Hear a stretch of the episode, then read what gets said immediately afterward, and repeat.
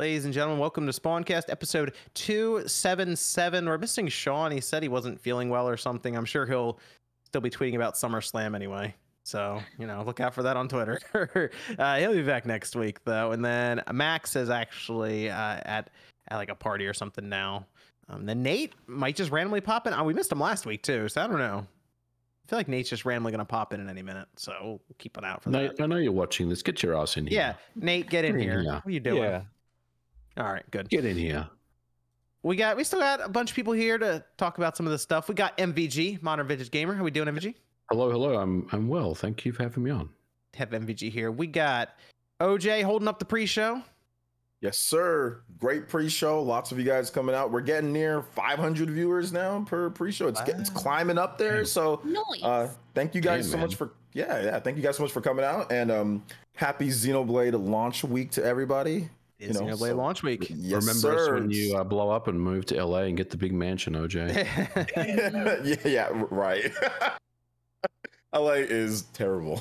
the housing market there is a hot mess. true. we, we got Miss Click. How we doing, Click? Hi, good to be here. I have not played Xenoblade 3 yet, though, so when you get to spoiler talk, I'm dipping.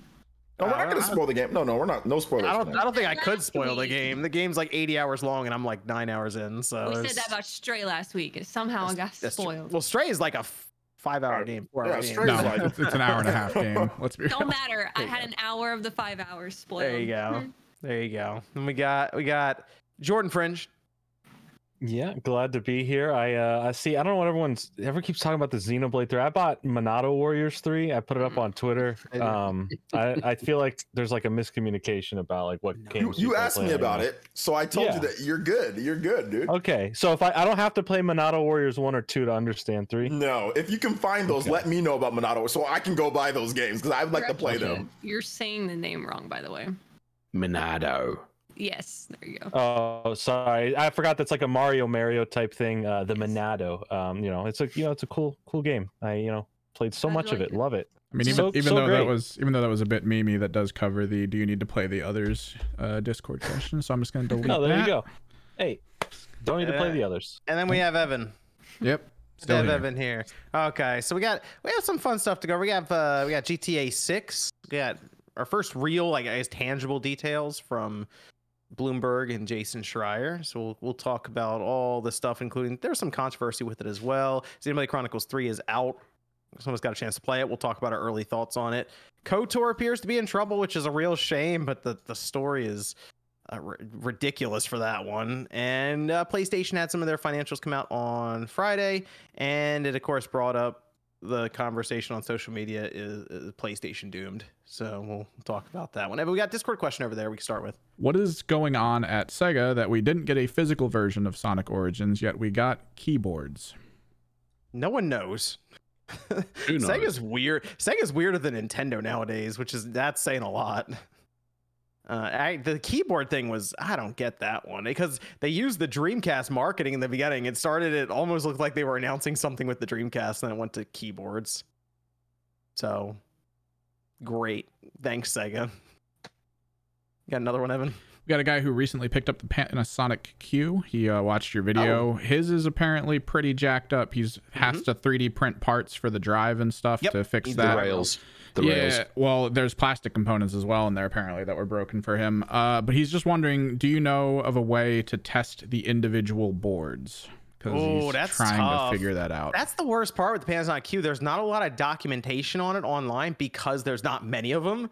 So testing the boards is tough because what I had to do was get enough parts, put them all together, and then test it and just hope. and I got lucky. Um, but the railing themselves is they sell them. I even see them still on eBay popping up. I think there's a website that sells them too. There is, but there's also on Thing Thingiverse, whatever it's called, you can 3D print them now. um, Yourself. Okay. As well. I, Yes. I think that's what he said is that he was doing that. So you had Yep. that covered. The issue was the board for him mostly. Okay. Okay. Um, other than tracing it out yourself and draw, I don't even think people have drawn out schematics or anything really for it. Unfortunately, um, I have seen people region mod them and stuff. So I, I, I see them on eBay all the time. There's still plenty of them up there that are just busted, but you don't know what's wrong with them. So it's it's tough. There are some YouTube videos of people f- figuring out different things that were problems with it, and everyone just has a different story because that thing is such a nightmare to take apart and put together. I'm working on a Um, so- Panasonic Q thing for October. Yeah, are you? Mm-hmm. Oh, okay, interesting. I don't, More about it soon. Oh, okay. Can't talk about it right now. okay. I thought that was Fair- funny. Fair enough. Fair enough. There You you want to hit us with one more, Evan? We're gonna go GTA Six after this. Let's go with. Actually, we'll go to what's- Xenoblade. Go ahead. Go ahead. Okay. Well, I mean, if we're going in with Xeno, do you think Yeah, Xeno Xeno. 3 is pushing the Switch too hard? Wait, I think it's pushing it hard. I think Pushing it hard. Monolith is doing everything it can to get get out of the system. Yeah, I would say so. I mean, just some of the stuff they're doing with this system is is kind of ridiculous when you're playing it. And uh, I would be curious. I'm curious because I assume this is Monolith's last big project for this current Switch because they're going to do the DLC for the next year and a half. I I'm curious what what they get out of the next Switch. Did you guys hear what they they already talked a little bit about what they're doing next? They said in like a big interview with uh, Nintendo, I kind of like the Iwata Asks stuff. Um, they said um, hopefully when you play Xenoblade Three, you can like think about what we're going to be doing in the future. So there's probably some mechanics, some things, some tech, whatever the case is that are that's apparent in Xenoblade Three. That's going to be for whatever they're doing next. So yeah, I, they're definitely working on you know next Nintendo Switch hardware. We just got to wait and see what it actually ends up being. Yeah, that's them. They're they're one of the the big studios I would obviously be watching for what they get out of the next system because they what they got out of the Wii, then the Wii U, now the I mean the Switch and even the 3DS. They they get a lot out of uh, weaker hardware generally. I mean a lot. Like this is one of the biggest games I've ever played, and it's on the Switch. So it's uh, it's impressive stuff. Yeah, they said um five times larger than Xenoblade Chronicles 2. So Xenoblade Chronicles 2 felt Damn. massive. Yeah. Yeah. They they hit you with it pretty early on too, which we can go into Xenoblade Chronicles 3 now. Actually, I uh, I picked it up. OJ obviously picked it up right away. Uh Yeah. Sean, I heard Sean already beat the game, but he's not here. So what can you do? was he wrong? I don't know. I watched the video where he said he was Yeah. wrong. He was he was wrong about that. Uh, he I need to uh, get into that business. I need to get into the business of talking about stuff that I don't know about, just so I can say later I can say I was wrong and then make money off of it. I need I need to get into that business. I uh, so I know both of us played it. Uh, I saw Jordan had a copy on Twitter. You made Mhm. sure everyone saw it. Yep. Uh, MVG, you didn't pick it up yet. No, I'm still on Live A Live. Okay. I, I think even from a technical side, I, I feel like you you should check this one out just to get a grasp on some of the stuff they did because the it has that those moments that are really impressive in the game when it comes to the open world aspect because it it does kind of keep you confined a little bit in the beginning and then eventually they just push you into a pretty large area and it's like oh okay I did watch the Digital Foundry video, and they seemed very, very impressed with the tech this time around, which is which is really cool. Yes. Yeah, you can tell that they've been working on this for a little while and that the Switch isn't as young as it was when Xenoblade Chronicles 2 came out. And uh, OJ, I believe you mentioned that was not their top like top tier team either that did that. It's the it was kind of the side team, 40, 50 people. They had some outside help. They did have some other development studios that helped them, some other artists, but it was not the main team was working on helping out with definitive edition at the time getting that getting that kind of ready and planning that and then addition to the basis for xenoblade chronicles um, 3 and then also torna like because they did an update to torna it wasn't the exact same engine that they were using for xenoblade 2 i mean it was the same engine but they did updates to the engine in torna so they were working on quite a number of things uh, while 2 was being developed Okay, so I'm about nine hours into it now, which I got it yesterday. So I've I've been trying to play a good bit of it before this podcast, but I understand this is going to be one of those games. It's going to be kind of a marathon. Like I'll be playing it for a while, uh, and so eventually I'll come back and and and talk about it when I beat it.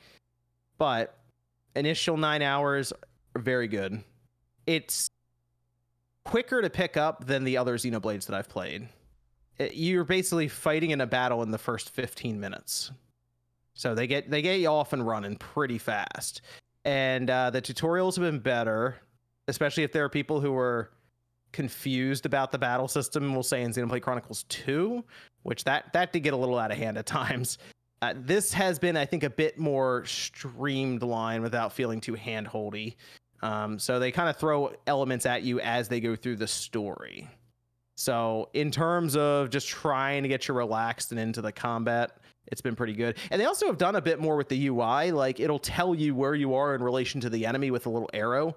like up is like you're right in front of them, down is you're behind them, which your attacks will deal different damage or fill like your main attack gauge, your ultimate gauge, depending on if you're filling the role of your of your defender or healer or attacker or anything there. So right off the bat, it felt way different than Xenoblade Chronicles 2, and especially Definitive Edition, which is actually the last one I played because I wanted to do some Xenoblade stuff beforehand, and I went back to Definitive Edition a bit. So the the upgrades and the quality of life around the battle system have been have been very very good, and you could fight in the water now. So Yes. best, best edition, dude. Best edition. Yes.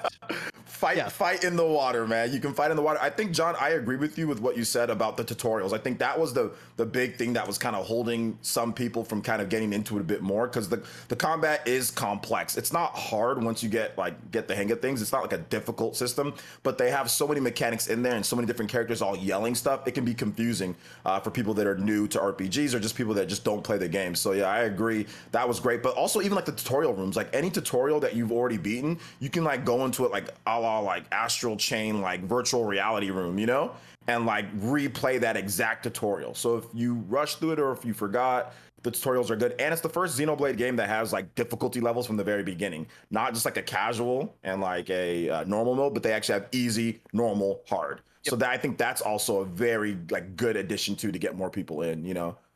Yep, yep. It uh, it it it's pretty cool because you have so many people will be fighting at once. I'm not even to the point where I have like the big mechanic of guest characters that you accrued. I'm not even there yet. The hero, the heroes. Yeah, I haven't even gotten to that point. So that's the thing with Xenoblade, and that's one of the reasons it's actually kind of hard to even do early impressions on it because with Xenoblade Chronicles 2, I get 40 hours in, they're like, okay, here's this other menu that's now unlocked, and you can start doing stuff in there. I'm like, wait, I, I'm like 40 hours into the game. What is this? So it's gonna be something that I feel like I'm just gonna be unlocking stuff throughout almost the entire journey that'll end up being like 100 hours or something crazy. Uh, but they do the fusion stuff, the Ouroboros thing. Uh, that that's a little more involved than I thought it would be originally. They give you a little skill tree for it, which is cool. Uh, and they do have a class system, which the class system at first was interesting because it's basically a job system that you may have experienced in other in other RPGs where you'll get basically some sort of experience towards it different points and then it'll level up that job system and at which point another class or job may become available and then you kind of work your way through and if when you get to a certain point in it you can then take one of those abilities with you to another job you mix and match these things Yeah. um very so- bravely bravely default. I mean, if you've played that, it's it's very similar to that. the one thing I'm a little I'm a little surprised by, maybe a bit disappointed too. I don't know.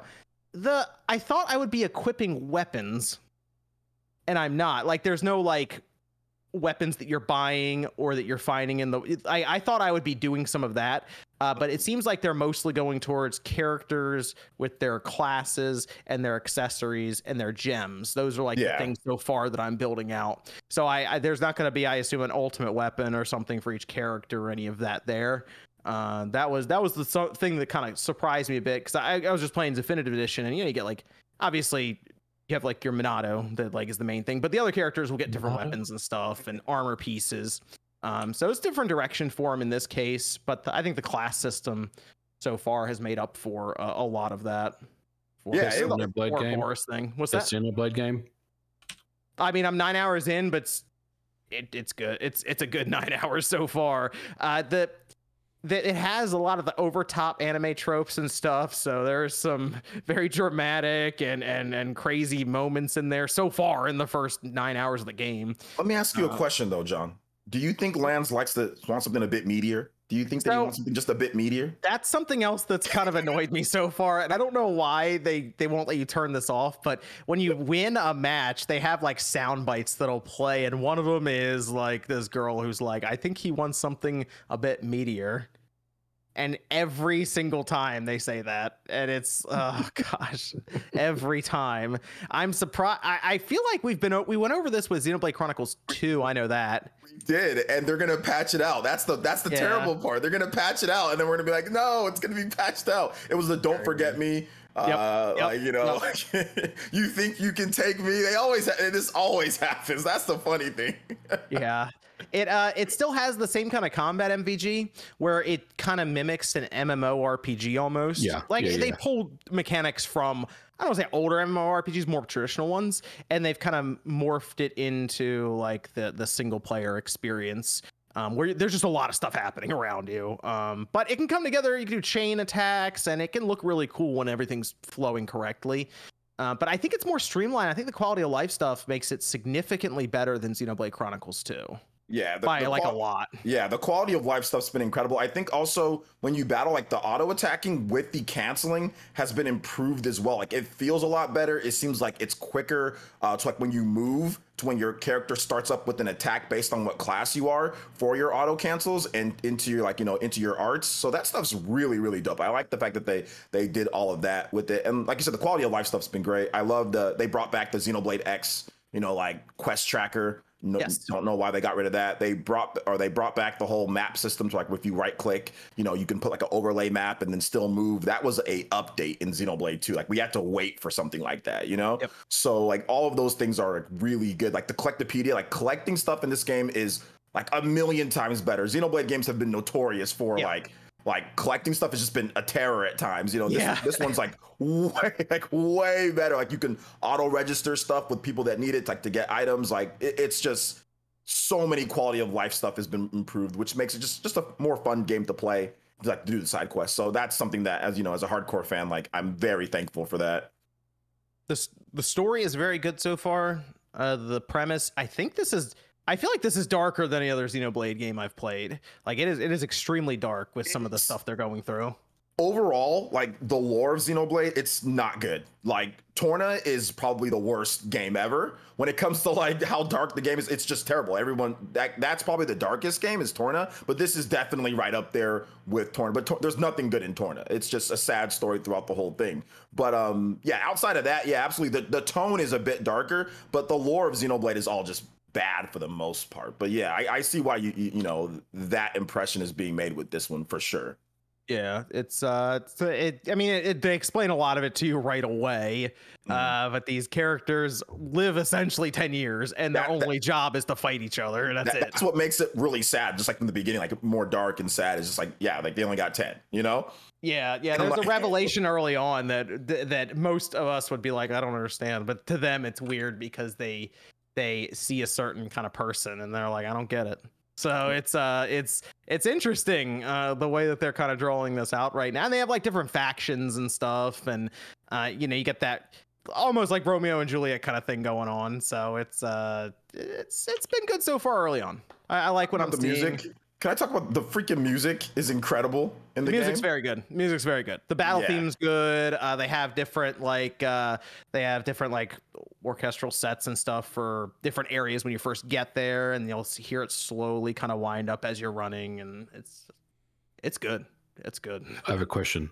Uh huh. So it's a 89 Metacritic or 88? It is an 89 right now. It, it- I think it went to 88, 89? jumped back to 89, so it's like right there. But up 89, yeah. So you know what I'm going to ask is this is a game of the year contender, right? It has What's to be in, has to be in the conversation now. Yes. Let me give a shout out to Jordan, new member. Thanks, Jordan. No problem. Jordan. Good job, Thank. Jordan. Uh, That's Jordan. okay, let's let's you know let, let's just let's go through it right now, MVG, because you are absolutely right.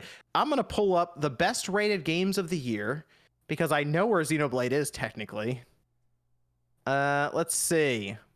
We have what's the best new new game? Let me see. Uh, I didn't Rogue Legacy 2 is a 90. I didn't realize that. Anyway, uh, let's see. It is yeah, Xenoblade's up there. It's it's neon white Xenoblade, and then you got to go up to Elden Ring. Elden Ring, yeah. Yeah, that's It's to be in it. Yeah, I there's I don't think there's any way it, it can't be in there. I think it has to be. in the conversation, you know, it's it's in the it's in the discussion. And that's that's cool because nobody expected Xenoblade to be in the discussion. Well, maybe John, you did. I said 91. Yes, I was yeah, you well, said- it came in at 90. I was like, oh man, it might actually go to 91 and then went the other way. But I uh, didn't have confidence in them to confidence for it to be. I thought it was gonna be like maybe mid to high 80. So I was thinking like 86, maybe 87 at best. But 89 is great. You know, obviously, no, I'm- it's really good. I'm looking at the count. I mean, calendar. I mean, God of War. I, I think most of us figure Ragnarok's going to be Oh yeah, up. It's going to be. I mean, most people are putting that uh, in the 90s. I assume they're going to Yeah, put it in yeah. Elden Ring.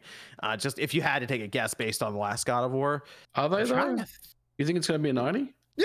Yeah. I got God of War at a 93 Hmm. right now. I don't know. I mean, you know, it's it's going to be difficult for them to come up with something unique and interesting to push it into the 90s. I feel like because I mean, from what we've seen so far, it looks just looks like continuation of part one. That's you the, know, that's like the big twist, MVG. I'm telling Yeah. you. so they they, they, they got to show something cool and, and unique. I think for it to be a 90. Otherwise, I feel like it's going to be high 80s.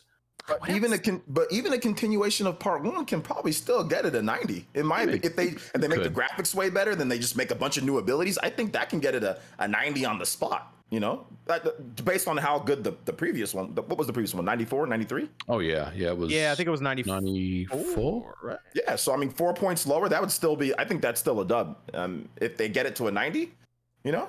I mean, But, then you I mean, have it be- you have Horizon Forbidden West in there. That'll be that's an 88 right now. So just looking at the best rated games of the year, I mean, it's Elden Ring and then it's Xenoblade for the most part, and then Neon White, I guess. But like for the big, like uh big software releases, I guess with Neon White kind of being that indie game that I that could make it in there.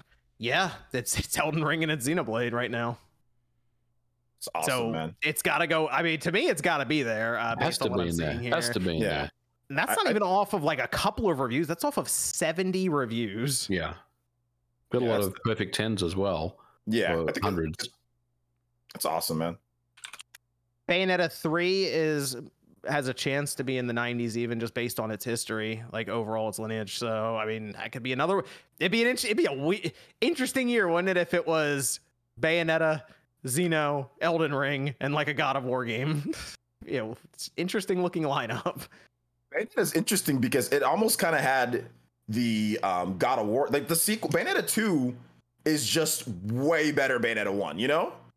Oh, And- Bayonetta 3 is looking like way better Bayonetta 2 right now. so it increased its Metacritic, you know, from the Xbox 360 version to the Wii U version. Like it, it increased a couple points, and they weren't that far away. They were about the same distance in terms of release Mm-hmm. from God of War. So it'll be interesting, if, you know, if, if that happens here. But yeah, Bayonetta 2 went up in score. It went from I think the Xbox 360 was a 90, and then Bayonetta 2 on the Wii U, I think, is a 91 or 92. Yep. Yep. So they've just been increasing. Uh, so it's uh hmm.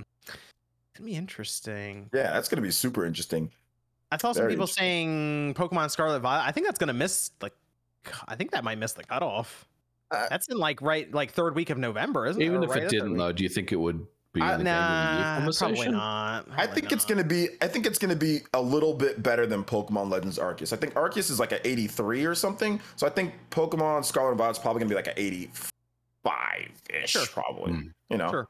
Sure. And it, it comes down to because the people have to vote it in. And let's be there are a lot of people who, if it's right there on that cutoff, they just might not have a chance to finish Pokemon and be like, I'm putting it in there over some of these other games uh, that come out. So yeah. that- Pokemon games usually don't get part. nominated for anything either.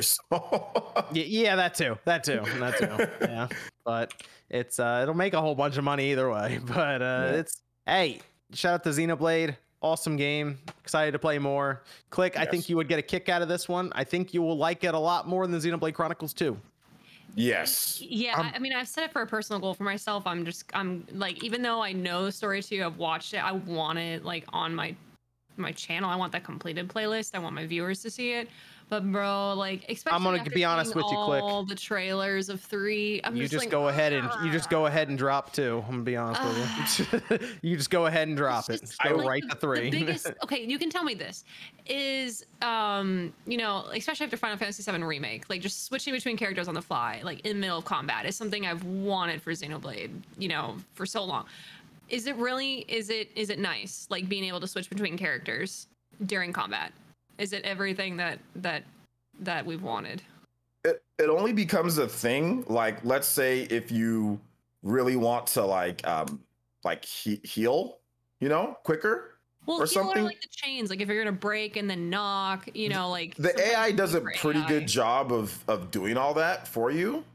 So it's a bit better. I mean, you can switch and you can definitely like initiate it yourself, but in my experience, um the AI's been I've been hitting up the The AI combos anytime. It just it just it? does it. The AI is better. So, Okay, but then again, I- some of the people say the AI is not as good. So, Okay. Yeah. I've, I've been all right so far with it. I think you'll like this story more, Click, and I think it's actually f- moving along much faster than Xenoblade Chronicles Nice. 2. So Okay.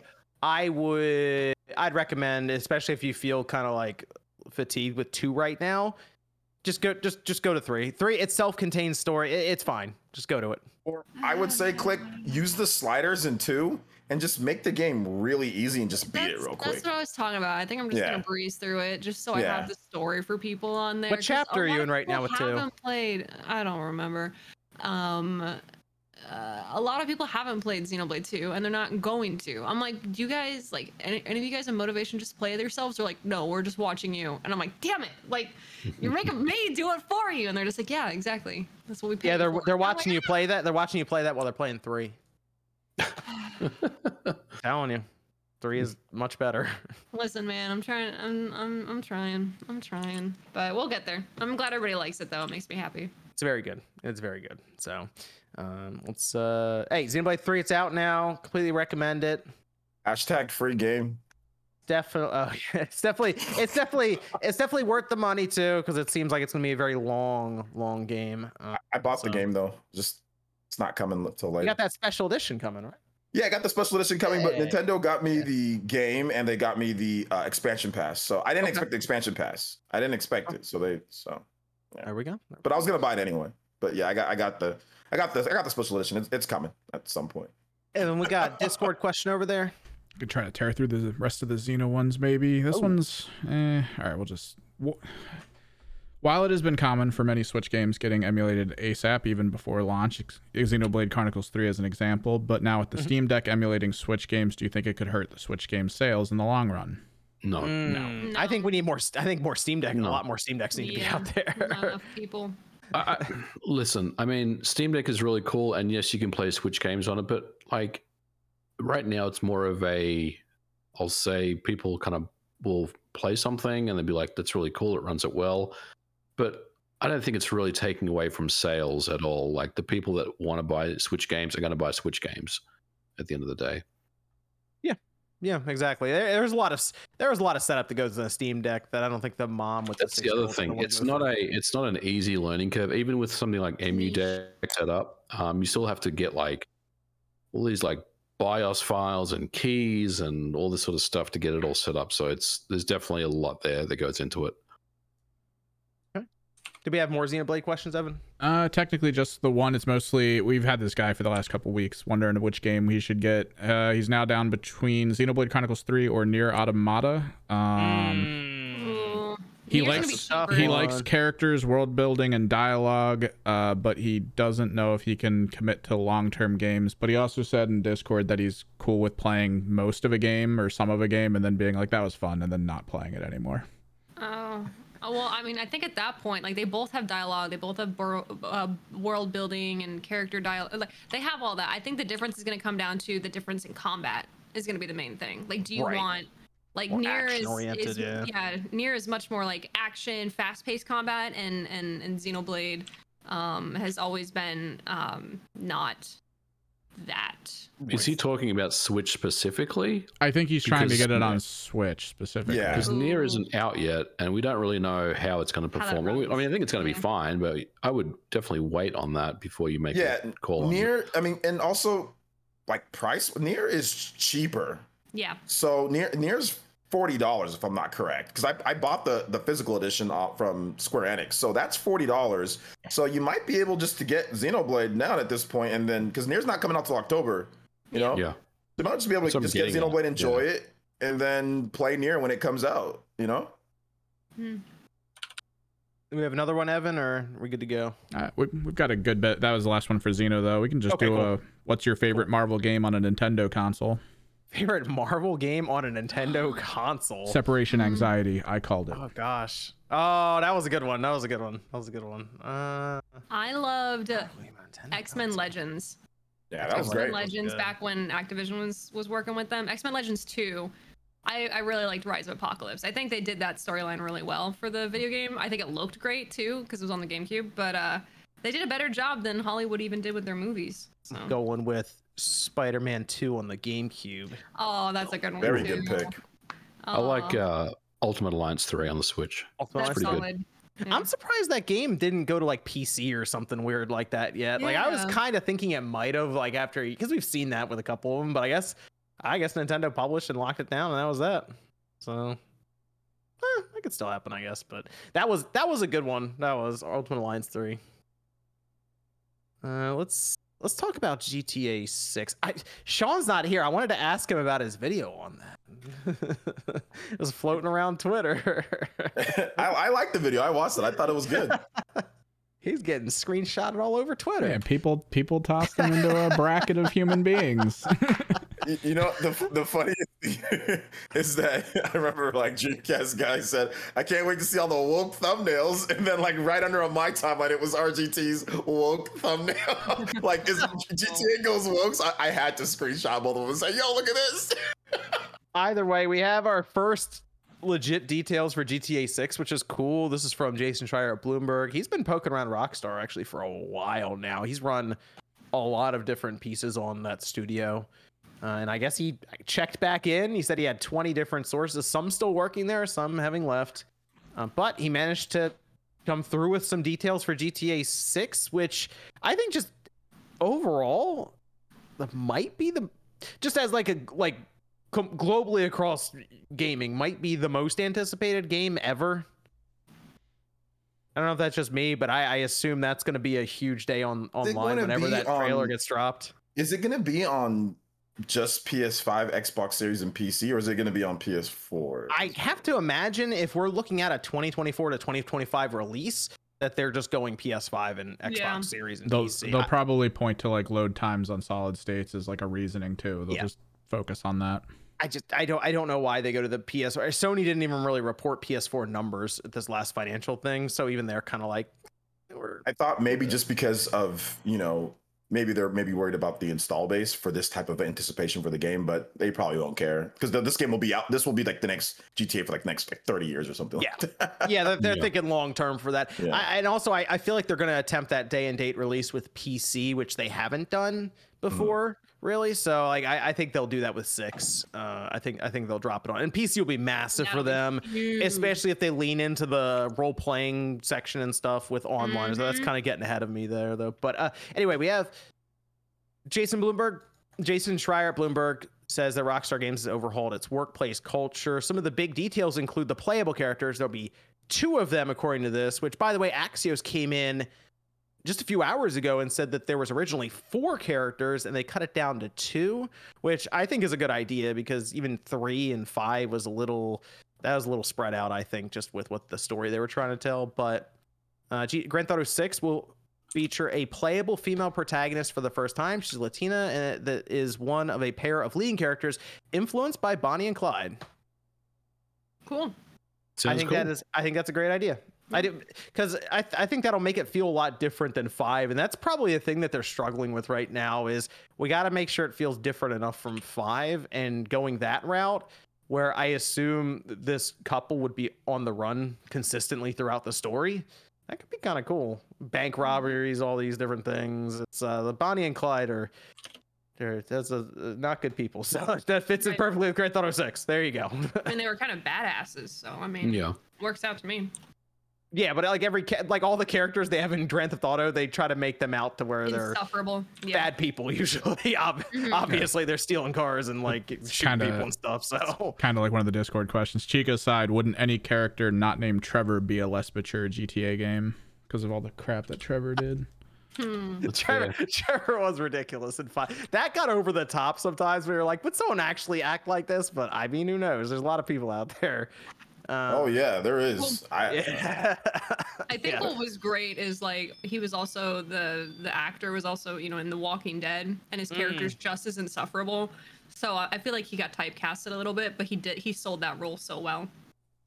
Yeah. So I think uh, I think right now that's a good direction for him to go with this one.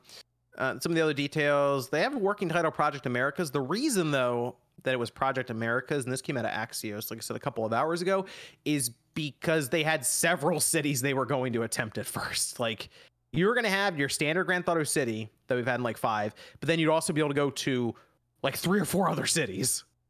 That's how large this game was going to be, but apparently they had to cut it down. It was just what's what's the what's the phrase? There's a phrase for it. It just got too uh, the scope was way too large and they had to cut it back. It was too meaty. So I yeah, I assume the developers had a cool idea and then the people at the top were like, "That sounds cool." It also sounds like it's going to cost a lot of money. So, uh, although this didn't might the be report- the game that doesn't have a budget really. Go ahead, MG. Go ahead, I'm sorry, OJ. Go ahead, OJ. But didn't the didn't the reports come out say that they were going to add cities as time went along? So they're going to actually add cities to it, It right? like, Yeah. like updates and stuff. Yeah, if you're if you're planning on doing it from the beginning, we probably wouldn't see this game till 2030s or something. Yeah. It'd be ridiculous. Yeah. yeah, it's uh you're right. It does say main location's a fictional version of Miami plus the surrounding areas. It's too close to Florida for me, man. I'm, hey, I don't mind going back to Vice No, City. I think that's I a think good there could be thing. I want the game to take place there. I need those Miami- headlines coming to life. That- that Listen, it's Miami. Miami's not Florida. Okay. It's that is kind of wild that this GTA game is going to have to compete with the Florida Man concept for just over the top.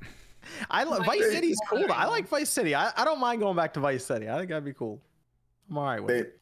we need that. We need we need it to have. It, it'd be awesome if they actually took some of the Florida man like articles and, and Made it like those side into, quests. Yeah, side, that would be great. But like they they slyly did it. You know, it wasn't so Mhm. obvious at first. That would be awesome.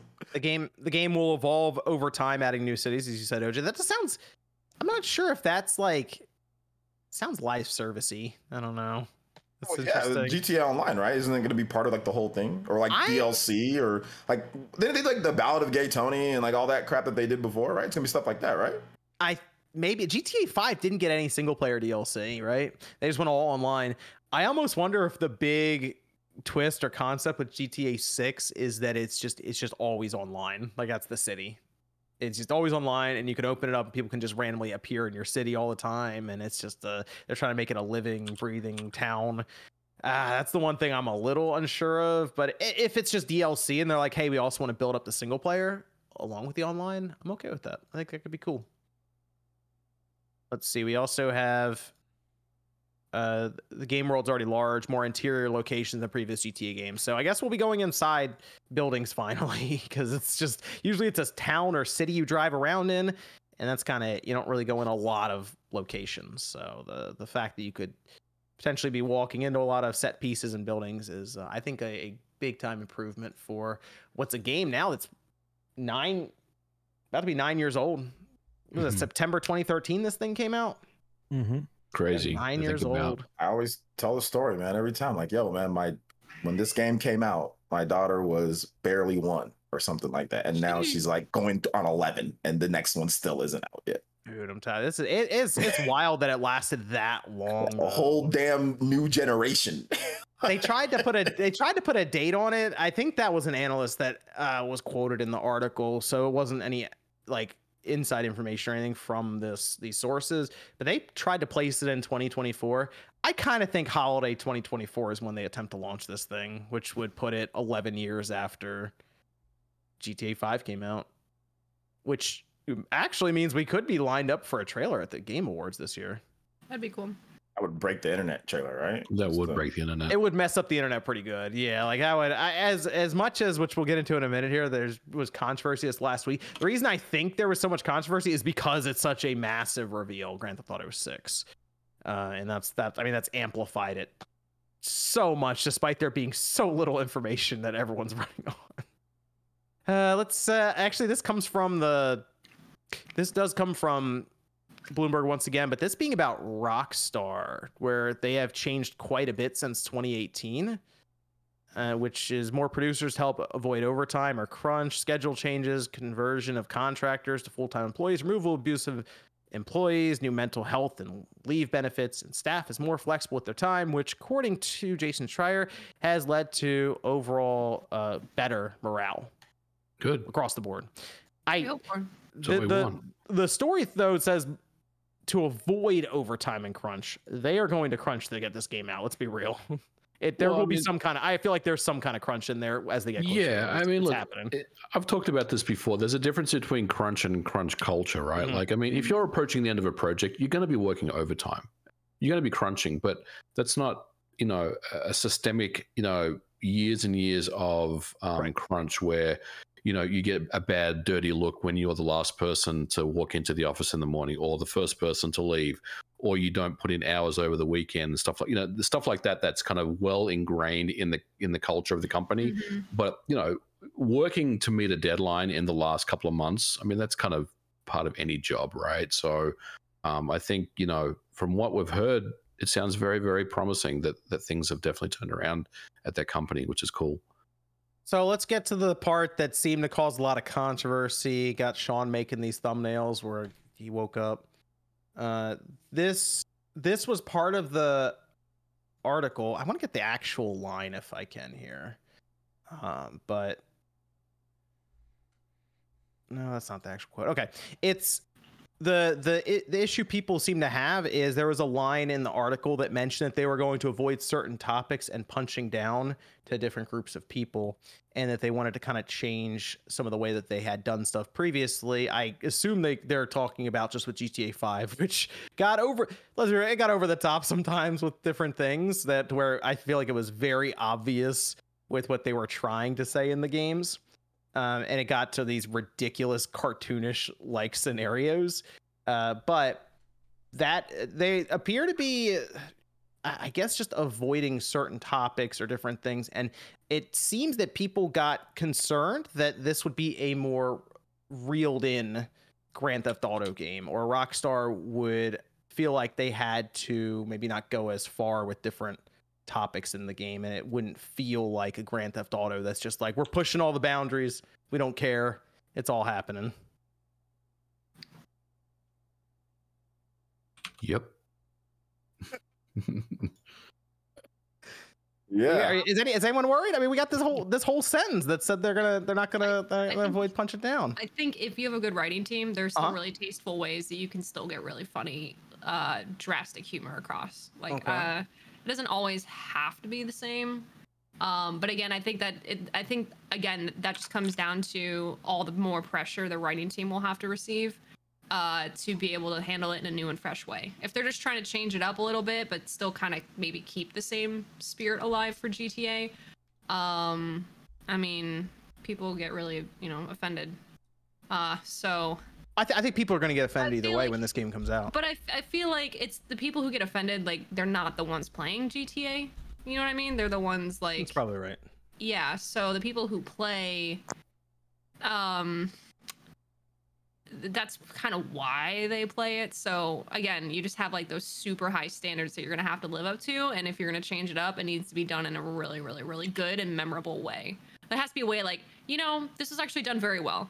So I don't know. Good luck to the writing team. That's all I gotta say. Is if you're changing something up that's been like the trademark for forever, yeah, good, good, good, good luck. That's all I'm gonna say. I think by like this kind of stuff coming out and being talked about, it just sets like this weird precedent like in everyone's head uh, on on any side that you look at this who are against the changes or who are for the changes, and it's to end up pleasing no one, and it's just to become some sort of controversy for something that's probably not even that big of a change from the last game. Hmm. So I don't know. I I see people like I had a friend hit me up the other day. He's like, "Do you see they're changing this stuff?" And I'm like, "I don't care. If they do, they do. If they don't, they don't.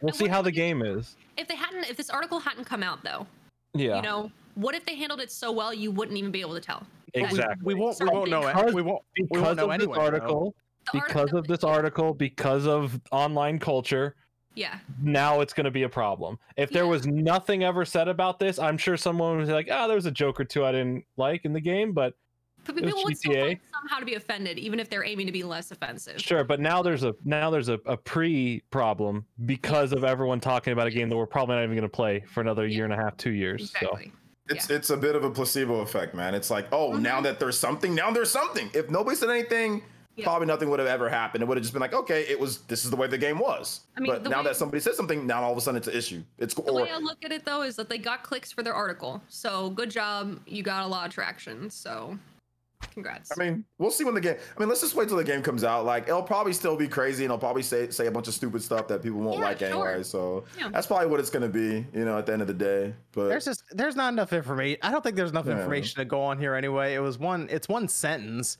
and I just need to I need to see the game first, uh, because if it if it shows up and it looks like how the new Saints Row does, then I'll be like, oh, okay, what what's going on here? But uh, as it stands now, like you said, click there, we're not gonna know what got left on a cutting room floor or what they decided to change in the writing room and all of this. And it even the sentence that they went on is just very vague, and everyone act like all of a sudden Grand Theft Auto is rated E for everyone. I mean, it, Right? it definitely also came down to like an article coming out, a certain sentence being said, and then outlets literally using that single sentence in quotes as like the headline to tweet it out. They and then did the- clicking on it because of that one sentence. The funny part is, I feel like when Jason typed that up, he was like, "This is gonna go over so well for Rockstar with this. This is gonna be awesome." Bro, he reminds me. I'm it. sorry. He blocked me on Twitter, so I don't care. He reminds me of that that one everyone on this character. podcast? he- Not Not me. Not me. Me. I can make him block me tonight if you want me No, to. he reminds say me. something. You could. He reminds me of that one character from Recess. School's out. The Yep. one with the. Oh man, the one taking down names. Oh yep, no. that's who he reminds me of, bro. Oh Mhm. man. I I still think Grand Theft Auto is gonna come out and it will break the internet when they finally show it. It'll probably make a ton of money, and I feel like it's still just gonna offend everyone anyway. Like they're gonna have probably some. Let's be real, they're gonna have a Trevor somewhere in there, or something weird happening, and Oh, like, yeah. I- Yeah. we don't know the the character like the attitudes they'll have. We hear about the the the male and female uh characters that they're gonna have to play. But who knows? They could be crazy. You know, they could do all kinds of wild stuff. And I'm gonna sit here and say this, man. GTA is not offensive at all. It's just, it's just not. And that's with all the crazy stuff. It's really not. It's stupid. It's over the top. it's not offensive. People that are saying that they're offended, they're not truly offended. I don't think I- they're actually Yeah. offended by anything. because, as Click said, they're a probably not playing it. Yeah, it's a stupid game with stupid stuff that happens in I the mean, if game, gonna- and it's gonna- completely exaggerated. So if you're playing that game, you're going in knowing that this is gonna be like Lord knows what you're gonna find, and like you're just. To be waiting. fair, there were a lot of parents who bought that for their kids who didn't even read the back of the box. That's And is it- on the parents though. Parents be slacking, so that's on them. Oh no, Correct I would turn I'm the box over and read it to them, and they're like, eh, whatever. They Correct me if I'm videos. wrong, but aren't like 99% of like the stories, the situation, the dialogue all just satire to be like, look how stupid a lot of real life stuff is. Yes. It, Yeah. it- uh, the only thing that I would say that maybe even is offensively is like the whole co- hot coffee thing, but that's not even. I mean, Oh eh, wow, they, they censored they censored some fun in a video game. Who cares? It's a video you video know, game. and that's like the Yeah, only thing that that I'd was even say is like remotely, maybe That's even, cool. and I don't even think that was. My mom talked to me about that back in the day. I was like, yeah, it was a stupid little thing that was kind of like hidden. You had a in the game and hacked shit. PS2 in That- your, that in your room. Yeah, yeah, Yeah. I didn't have a hack, but my mom, she heard about it on the news. I know it's just funny. Everyone was like, Yeah. "This is crazy." It's like you needed like a hacked PS2 with like wires going to your computer to get into this thing. My mom thought I was sitting there, you know, dry humping and stuff like that when I was playing the game in, my, I remember in the the- living room. I remember the day that got found out. We got an we got like a message through the GameStop POS that was Pull like, all the games down. You need they to had start be taking Grand Theft only. Auto San Andreas off the wall now." Yeah, I remember like, that, Why? yeah. I don't. But they wouldn't tell us. They were just like, "Something's you just got to take it off the wall now." We're like, what? Okay, but I don't what think if- they wanted to get out. What if their definition of like having things like not as offensive is removing something like the hot coffee situation? I mean, I mean, technically, have a- hot coffee didn't really exist unless you could get to right it. but i mean it's it's still made it still saw the light of day like they still received a lot of backlash for it so i feel like part of them this could be their way of kind of like covering up their tracks a little bit and being like well you won't have to worry about stuff like that but maybe there's everything else still we haven't had to worry about anything like that since GTA. They've never done anything like that since San Andreas. So No, they they they keep pushing the boundaries, but it, nothing like that was like some weird. they haven't even came. situation, cl- There's nothing even close I to just think to. it's- i just think it's that. crazy that like the gta has to worry about filtering itself when things like the boys exist so it's like bro, Yeah, they it's- exist in the same universe That's what I mean. They can do what they they can do what they want. I feel. I, I don't, like, South, what, but- what's but, like, like- like it's a like it's a porn click. but like but like like South Park exists. So, It's So- like yeah. South, Exactly. South Park is worse than the boys. Oh, And yeah, some yeah, yeah. South Oh, it Park is like ten times worse than the boys at Yeah, times. yeah, I yeah, think yeah. South Park's toned down a little bit as a No, result. but they South Park has said way worse than it can Oh, be considered sure, offensive. absolutely. way more than the boys. Like it's not even close. yeah. That's why I'm But saying. all these all these things we're talking about all play it up for satire. Like Well, I none of the, none of what they're saying is serious for Yeah. any of these causes. Right. And I I just I don't know, I just don't understand like there would have been no issue. It's just it's pointless. This is just a pointless conversation that now everyone's going to take for 2 years and and discuss of this of this article. Like, was there important stuff in there? I'm sure. Jordan, Uh, let's let's be real, Jordan. Let's be real. This Mhm. game's gonna come out, and we're all gonna buy it.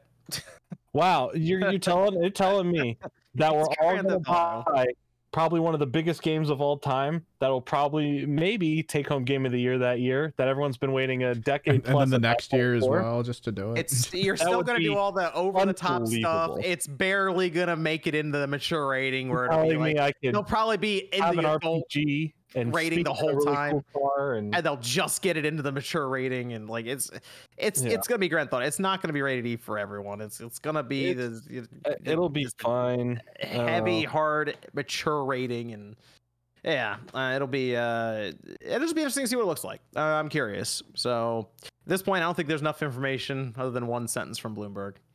So we'll we'll see. Like I said, if it shows up and it looks like Saints Row, I'll, I, then I'll be like, okay, we we might, might have to talk about this. um, but hey, Saints Row's coming out what this uh three weeks? Three and a half Doesn't weeks? this, I mean, I'm not a Saints Row guy, but the gameplay looks okay. People Well, don't like, like the the the story and like some of the like the Well, it looks the like it looks like people on Twitter made it. That's why. yeah yeah like focus group twitters. yeah, that. But the gameplay looks looks alright, and you make your own character, so uh, you know I can we can work around that. I, I'll be checking it out though because of Saints Row, and I, I like all the other Saints Rows, but. Um, I mean, we'll see. We'll see what Grand Theft Auto has for us. Uh, hopefully, I, I'm thinking Game Awards. Game Awards, good place to show it. I think Geoff Keighley can lock that one down. Evan, we got Discord questions over there. if you could stop time to play from start to finish an entire series from your backlog, what would you go for?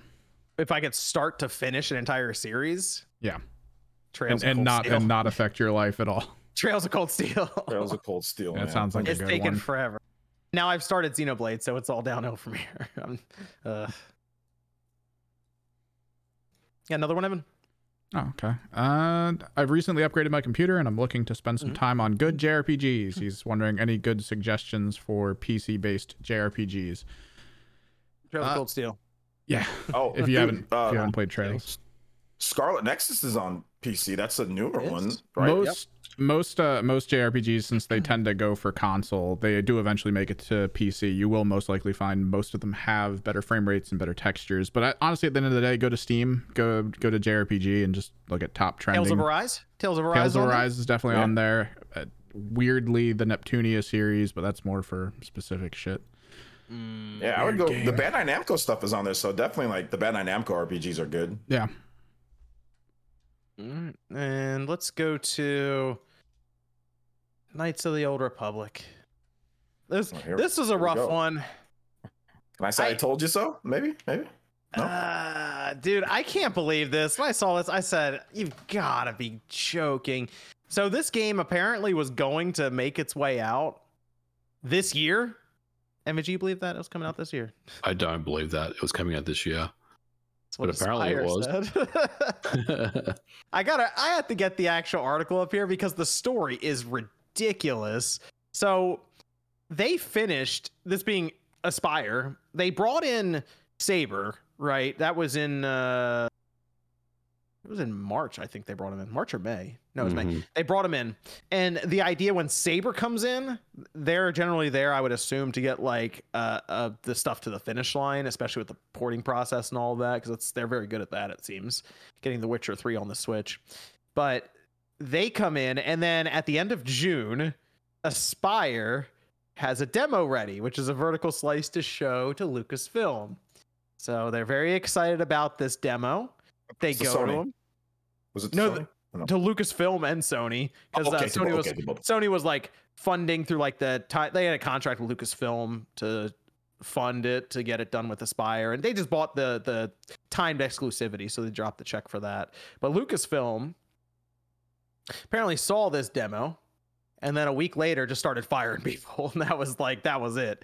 Uh, they there were two people specifically that they fired after after seeing it and this was from uh, Aspyr's like uh, leadership on the project and now it has been put on hold indefinitely as they quote unquote explore other development opportunities which i can only me- assume means they're going to look for someone else to build this thing Man, that's crazy, isn't it? Just to think about. You know, Yeah, they- you know what this is, man. This reminds me so much of that uh, Granblue game. You guys know where Platinum was on it, and then the Cygames was like, "We don't like this," and then took, and we've been waiting like seven years or it, six, seven years for this game. Reminds me so much of that. We're just have to just restart the whole thing. Huge game that was announced way too early. Developer, they didn't like what they saw, and then they just said, "All right, screw it." You know, Mm. Dude, but this is Knights of the Old Republic, the remake. There was there's a lot of hype around it when they announced it at the Sony Experience, the PlayStation Experience uh, showcase that they did. It was, it was this big thing, and then we see Aspyr. Everyone was kind of concerned though when they saw that Aspyr logo go up. They were like, "Hold on, they did." when I saw, dude, when I saw that they were changing the, like, it's not a straight up remake. So I knew that there could yeah. be some issues because to make that game into like a, a full on action RPG, it's going to be a completely different game. Look at the issues that uh, you know the Final Fantasy team had with FF7 remake. You know, where you know they, they had problems with that, and that's a team that's really experienced. So. I, I was I was cautious about this game Oh, from the yeah, very beginning, with- you know. That was with Cyber Connect. That's right. I forgot about that with Final Fantasy VII remake. So it's always hard when you t- when you take like a classic game and you want to completely overhaul the gameplay. It can always just create from my from from the games that I know of. You know, it always seems like it just creates issues and can create you know development problems. Which that can be in any Well- game. Obviously, making games isn't easy, right? MVG. So like, That's what they, that's what they thing tell me. the thing that's interesting about this is it wasn't necessarily i guess it wasn't necessarily the quality of the demo they showed them it was more or less okay now this has to become an entire game and uh, like the scope and the budget was just like out of control and and i guess that makes sense why they apparently fired the design director and art director because like they it was to the point where it was just going to cost way more money than they were expecting and take a lot more time. They said 2022. People who were actually working on it were like, yeah, maybe 2025. So I, I'm trying to. I was trying to come up with like a scenario in my head about how all this went down. Right. Mhm. So Aspyr would have pitched KOTOR right to Disney and said, you know, we're the best best studio for the job because we know Star Wars. We've done a lot of games, although they've never done. As far as I know, a remake, right? Like they've done ports, they've done remasters, but They they've did never done a remake. So Disney probably would have turned around and said, okay, so when do you think you can get this game out by? And I guess one of the higher ups must have said end of 2022.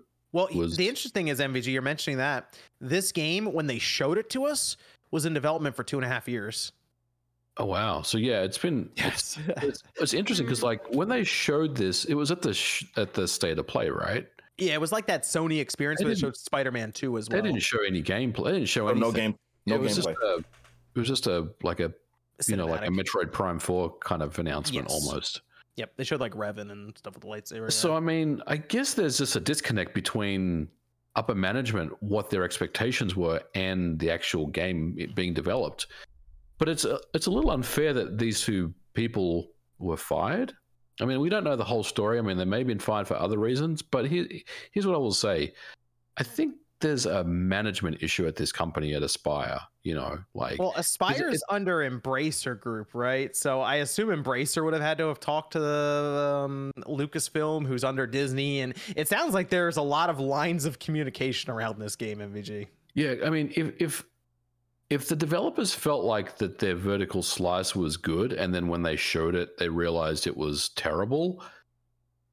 I just wonder why did it get to that point, right? Like, why wasn't Mhm. there any milestone meeting internally where they showed what they had, and someone told them, "Oh no, no, no, we can't. We, we you know, we have to. We can't show this right now. This is not ready yet for, um, for Disney, you know, to look at." So to me, it just goes back to a management issue that maybe, you know, they weren't really as involved in the development day in day out of this game as they should have been because it seems like everyone was blindsided on this Mhm. one, like the developers, because they felt like they had something cool to show. And then when they realized they didn't, everyone else realized this game isn't very good. That's when kind of head started to roll. So I think it's I think it's just a sad story all, all around uh, for everyone because everyone loses in the end here because you know we as players of of KOTOR, I don't even know if this game's going to come out now. I mean, it might, but it may not. Could be a couple of years before we hear about this game again, or we may not hear about it at all. You know, going forward. Yeah. It's uh I don't know what happens to it. There were there was speculation that it might just fall back to Saber.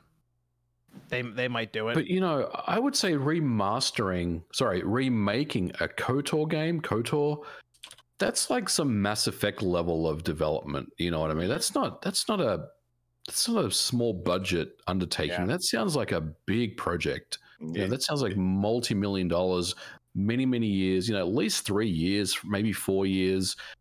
I think there's a lot more to it than just, you know, um uh, uh you big know, is Aspyr. they have I think they have 200 employees, I want to say.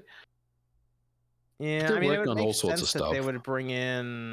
Does it say? It says. With it. Oh, so interest. So here's the interesting thing, right? Aspyr was acquired by Embracer Group, and I'm I'm trying to line up the timing right now. February 2021, which means Aspyr would have already been working on Knights of the Old Republic remake as they got acquired by Embracer. So Aspyr may have started this independently, and then when Embracer picked them up, that actually kind of makes sense why then Saber came over like, Yeah. a year later. Maybe even maybe Embracer was seeing it too, like mm, you guys might need some help on this one. Uh, I don't know. I, I feel like Embracer is the one who needs to figure it out now because they own Aspyr. So, I, well, I- yeah. I, mean, something has to happen here. Uh, otherwise, I don't think the game's going to come out. You know what's Um, interesting? Because Embracer Group owns so many studios, I almost wonder if they go to them and just start talking about like, hey, we can pull these guys over or these guys over, and they'll work with Aspyr, and we can make this happen. Uh, I mean, they have They a could- lot of people. They could do that, I think. I'm just trying to think of a way to get this game out because I, I Yeah. want this game to exist. I'm, I'm like I'm like help I'm like moving around uh, uh Embracer Group's own studios and stuff here. Uh, they, yeah, that's uh, that's tough. What a shame. So many people were so excited for the idea of this game, including myself, and now it just sounds like it's dead in the water right now. It's also quite embarrassing for Sony because I mean they did showcase this at their state of play. Um, so you know they've obviously not said anything about it, but it's not a good look, you know, for Sony as well that that did take this on. Uh, yeah, so they're funding prob- it in some way. Yeah, they're probably wondering, well, what's what's going on? What do we where do we go from here now? Yeah, I don't know. I don't know if does Sony do something. I'm not sure. I have no idea how this works right now. Hmm. Yeah, it's an interesting one for sure. Yeah, they can move somebody on this thing. They have a lot of studios they could move over. Hmm. Put Virtuos on it. Virtuos on it. Yeah, that seems Somebody- great, man. Somebody needs to come over and get this thing done. We need Knights of the Old Republic remake in this world. Uh, well. Someone said you should give it to Bluepoint. I don't think Sony's going to get involved with their studios. They might get involved in some way with maybe helping out Aspyr. I don't know. I don't know. I, I think they just had. I feel like they just had the marketing deal Yeah. and like the timed exclusivity stuff. So I don't even know if they would show up with development help. Who knows? I mean, I mean, like when we hear stories that Nintendo helps out with some of their partners when they do like uh, funding for things too. So eh, I guess you never know. Uh, yeah, I don't there's think we're going to hear KOTOR. about. I don't think we're going to hear about Kotor for a long time. No, I wonder if it comes out this generation. Hmm. That might be the Hope one so, for the man. PS6. Let, let's hope it does. I don't know. Maybe I that's mean- sometimes. Did they need to maybe just make a new KOTOR? Maybe they should have just went with the a new one. Maybe. Maybe Maybe they will. I mean, maybe right. maybe the the ah. the path forward here is they just scrap it and start over. You know, This, I this time, not an MMO. I don't know how, Right. how did it get to the point that they announced this, and then it got so bad that you just had to instantly like fire people. Like that's what I'm saying. Like someone, someone, one of the manage or management at Aspyr clearly was not really hands on here Oh, because Well, it do you- should never have gotten to that Do, point. do you think one? this Do you think one of them was probably hoping that they could show them something so incredible that when they gave them the time frame and the money, they'd be like, "Yeah, definitely do that," as opposed to what they were hoping for, which would be a quick turnaround for an easy buck. I'm yeah, I Yeah. I, I'm kind of I'm kind of wondering if this makes Disney a bit more hesitant with some of their Star Wars stuff right now. Because we we shouldn't even have heard of this. Like this just came out from report. They were just not going to tell us about Kotor again for a long time. Do you remember uh, the God of War documentary when Shuhei went to see the Mm. game and he was pissed because it wasn't anything what he expected? It kind of reminds me of this, but a lot worse. I think he was mad there was no jump button. Probably, I was. Still am. That seems to be God of War though, man. That remi- that documentary reminded me of the they did a they did one with uh back when Jaffe did his, and it was just as crazy and people Yeah. pissed off and yelling and all sorts. I sorts feel like that's things. just game develop triple A Yeah. game development in general. Yeah, it seems that way. I've watched a lot of documentaries on games and stuff, and it seems like yeah, everyone at some point just gets angry. People are angry and trying to make sure things get done. You know, there's lots of writing on these games. It's expensive. You know, it's yeah. Yeah. it's not it's not easy. Like I, I feel bad for the for the devs because I mean nobody wants this this stuff to happen, right? I mean this is this isn't cool at all. You know. Pe- people are, are saying like Metroid Prime 4, but Metroid Prime 4, they didn't announce that they're switching studios until like that was like a year, year and a half later, right? I feel like this is so soon after they first showed the trailer Mhm. that I don't know, it feels a little bit different. Like I don't again with Metroid Prime 4, I want to see whatever the scrap project is cuz part of me just feels like whatever it was, it was a broken mess that was like beyond repair and they're just like no, we're not. And, This is you know they were honest about it. They came out and said, Yeah. "Hey, look, this is what happened. This is a report. This isn't anybody coming out and saying something. You know, they of it. Yeah. officially they haven't done that, right? They well, I don't think they I don't think they have a plan yet. Nintendo had a plan. They were like, we're giving it the retro. So if like Bloomberg and Jay Schreier heard that Metroid Prime 4 was in trouble, we might have got this exact same report, but about Mhm. Metroid Prime 4, maybe three months before Nintendo showed up. Was that January and was like, hey, we're restarting development, give it the retro. Have we Mhm. heard anything from Bandai since? no, there's nothing. Like, are they okay? Are they still existing? Are they still? Bandai Namco? That Yeah. Bandai's fine. Oh yeah, they They'll made tons okay. of they, made just tons of money. uh, No, no, no. call I it just mean, as far out. as like, are they working on something? Like, we don't. They're always working on something. Uh, the rumor the rumor is Kid Icarus Uprising. Yeah. Oh, that's right there. That was the rumor, isn't it? Is That's the one Kid rumor. Icarus uprising? John, you said it in your video. Yeah. Yeah, I guess I did. Bandai Namco. That's the but I mean Bandai Namco they have all the they do all like the anime stuff. So they like, you know, they do a lot of the I anime, guess true. you know, like Dragon Ball Z and all that stuff. So they're they're they fine. They, do just Scarlet released Next the, the hottest RPG of the week with Digimon Survive. Digimon Survive. Mine didn't even get delivered. Mine's not even here yet. They just Amazon even forgot about it. I was like, God. It's it's showing up on Monday. I, I had put it in well before. I was like, I'll just get it on Amazon. I'll get to it when I can. It didn't even show up until Monday. So there you go. yeah. I don't even have it. Bandai, I mean, they just got off of you know Scarlet Nexus and Tales of Arise, so yeah, they're they're they're yeah, good. true. Yeah. All right. I don't know. Digimon. Did we ever get any reviews for Digimon Survive? I thought they didn't hand out any like review codes at all. Not a lot of people got a. Re- I think somebody said Oh. Skill Up got a review, or but Uh, Is it just me, or did I see like? Because I, I remember this game was taking forever to come out, right? We saw Yeah. it forever ago, and it's like, okay, cool, it'll come out eventually. I didn't even know it came out. All I saw no promotion that No. listed this game being out. What? Apparently, Why? it's different than people were.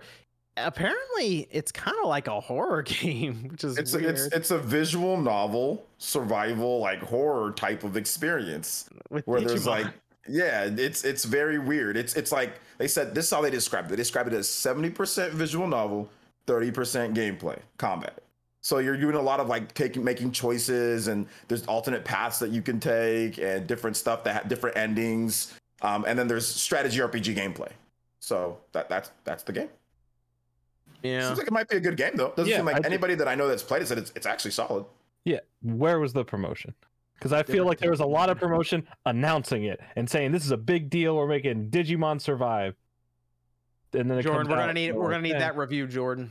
All right, fine. I'll, I'm gonna go trade it in my Copy You copy gonna get of it? You, Monado you- you do, 3. you do Digimon stuff. You're gonna get I it. right? do. Yeah, Okay. I'll get it. I didn't even know it was out. I would have got it day one. Didn't even know it was out. Okay. Yeah. if you can find a, it if you can find a physical copy of it, it I mean it got washed, guys. Like I'm looking at you know eShop isn't everything, but usually the game will show up and dude, it's not even on the eShop, man. Like it- it's on the eShop, but it's not even the top 30 sales. Like Mm. people don't know about it. People nobody knows that it came out. The, People mar- the marketing was horrible. marketing was terrible.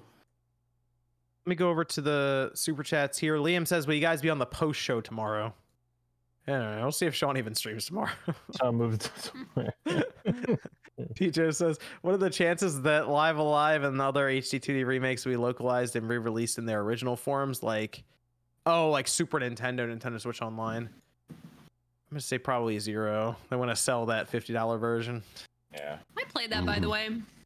You like Live it? Alive? No. I- Oh into it? man, Sean, MVG's Sean stopped hurt. by. Sean stopped by, and he was like, "Play the Western one first. So I, pl- bro, it was like, like I can get it if you if you enjoyed the OG and now you want to see it, but I just I couldn't get into it. Granted, maybe I maybe it, I like I did the present day after that. I like the present day more than the Western, but the I like Western, near future. Near the- future I is haven't my got Near to. Future do, was I haven't good. got to do all Yeah. of them, but the Western one bored the crap out of me. Near Future has a theme song in the first two minutes, and it's with giant kaiju robots. Yeah. And it's like a theme song out of like the like like an old like '90s anime. It's pretty Funny. I do love the near. That's still my favorite one. Um, I do like the Western one was okay. I thought it was pretty unique with how they did like the setup for the ending of the game. I thought that was kind of cool. Um, but it wasn't my favorite or anything. I think that the uh, uh, the fighting one is actually pretty pretty interesting too. I, I like that I one. like I like the concept of like having to let them hit you to like acquire all the abilities. I thought that was really cool. But yeah, yeah. um yeah. Uh there were a couple people that stopped by, they're like, holy crap, this what what is this? This is like this is such an old game. What what is this? I'm like, this literally just came out like last week and they went and picked ahead. it up right away. So Quick, just go ahead and drop it and get on Xenoblade Chronicles 3. man, uh, Telling Yeah, you. why is this Switch copy so hard to find? Uh, For might be- what? maybe that's the rare one. Digimon It's Bandai Namco didn't Oh. print. They they probably printed the minimum. Maybe that's the rare game to Did you- get. Dude, no, no pre-order it? place, no place has it. Any nowhere has. it. Everyone has. Oh, we have the PS4 version coming. Like, no, I want the Switch version because no one has it. Hmm. Lame. Mobile Gaming Master Race says, Hi Spawn, saw your GameCube videos Sunday. I wanted to say that Tenkaichi Tag Team on PSP is underrated. It's really good, and so is Fusions on 3DS. Being for Dragon Heard Ball. good things about Fusions on 3DS. I haven't played that one. Mm, I haven't played it. I'll have to check but- it out. T Joe says, I'm wondering when they're going to give Xenoblade Chronicles 2 the new graphics treatment like they did with Torna, Definitive Edition, and especially now 3. No, the, the graphics the graphics don't need to be updated. If anything, make quests a little bit easier, more like navigation easier. we need the graphics Definitive aren't Edition the- for Xenoblade Chronicles 2. That's like in five years, six years. Mhm. Wait, Wait, wait, And What, what it's- is he saying with Torna? Torna is an expansion. It's Yeah. It's not the same thing. game. It's it's not a definitive edition of Xenoblade Chronicles 2. It's a whole separate thing. It's a much smaller game. And yeah, they did improve a number of mechanics, but the game is like literally a fraction of the size and it tells one story bit. I mean, you can beat the game in like 20 hours. Like and that's not like speed speed running, you can beat it like Well, why would graphics be the first thing you want upgraded? I feel like the the the, the ease of life that Torna provides would be what you would want over anything. Yeah, it's the that I mean, okay, I think he, what he's trying to say is because the definitive edition, like Xenoblade Chronicles, the original got, but the only reason why they did that, that's a Wii game though, you know? Mm. So I mean, that was not even was ugly. I'm sorry, that game was ugly. yeah, In like favor. that's a Wii game. So that's the only reason why I think they did a definitive edition of that and setting up for Xenoblade 3. I don't think that means they're going to all of a sudden do definitive editions of like a 2 and all that. right. Joe then says, "Oh, thoughts on Bandai Namco not sending out Digimon Survive review codes until release day A. I I don't know what Bandai's doing over there. They just forgot about Digimon Survive after updating us like 50 times on this game through its development. No Apparently idea. Apparently, the Switch version's rough too. oh, is it? Like yeah, with some fr- I mean it's a strategy RPG, so it's like not that big of a deal, but apparently there's a, a few um a few issues with that how it runs. Joel says we need a Spawn Wave and MVG room tour. You guys have so many cool things. MVG has some pretty cool stuff. Yeah, I'll give them that. I'll, I'll update it. Yeah, you did. You did a room tour, didn't you? Oh, that was years ago. I haven't Oh, done okay. one in the new place yet. I'll, I'll, I'll put on the list. Okay, okay. Uncharted Wolf says, updated thoughts on Live A Live. What's your favorite route so far? It's currently winning my Game of the Year if Elden Ring didn't exist award. Still near future for me. Near future.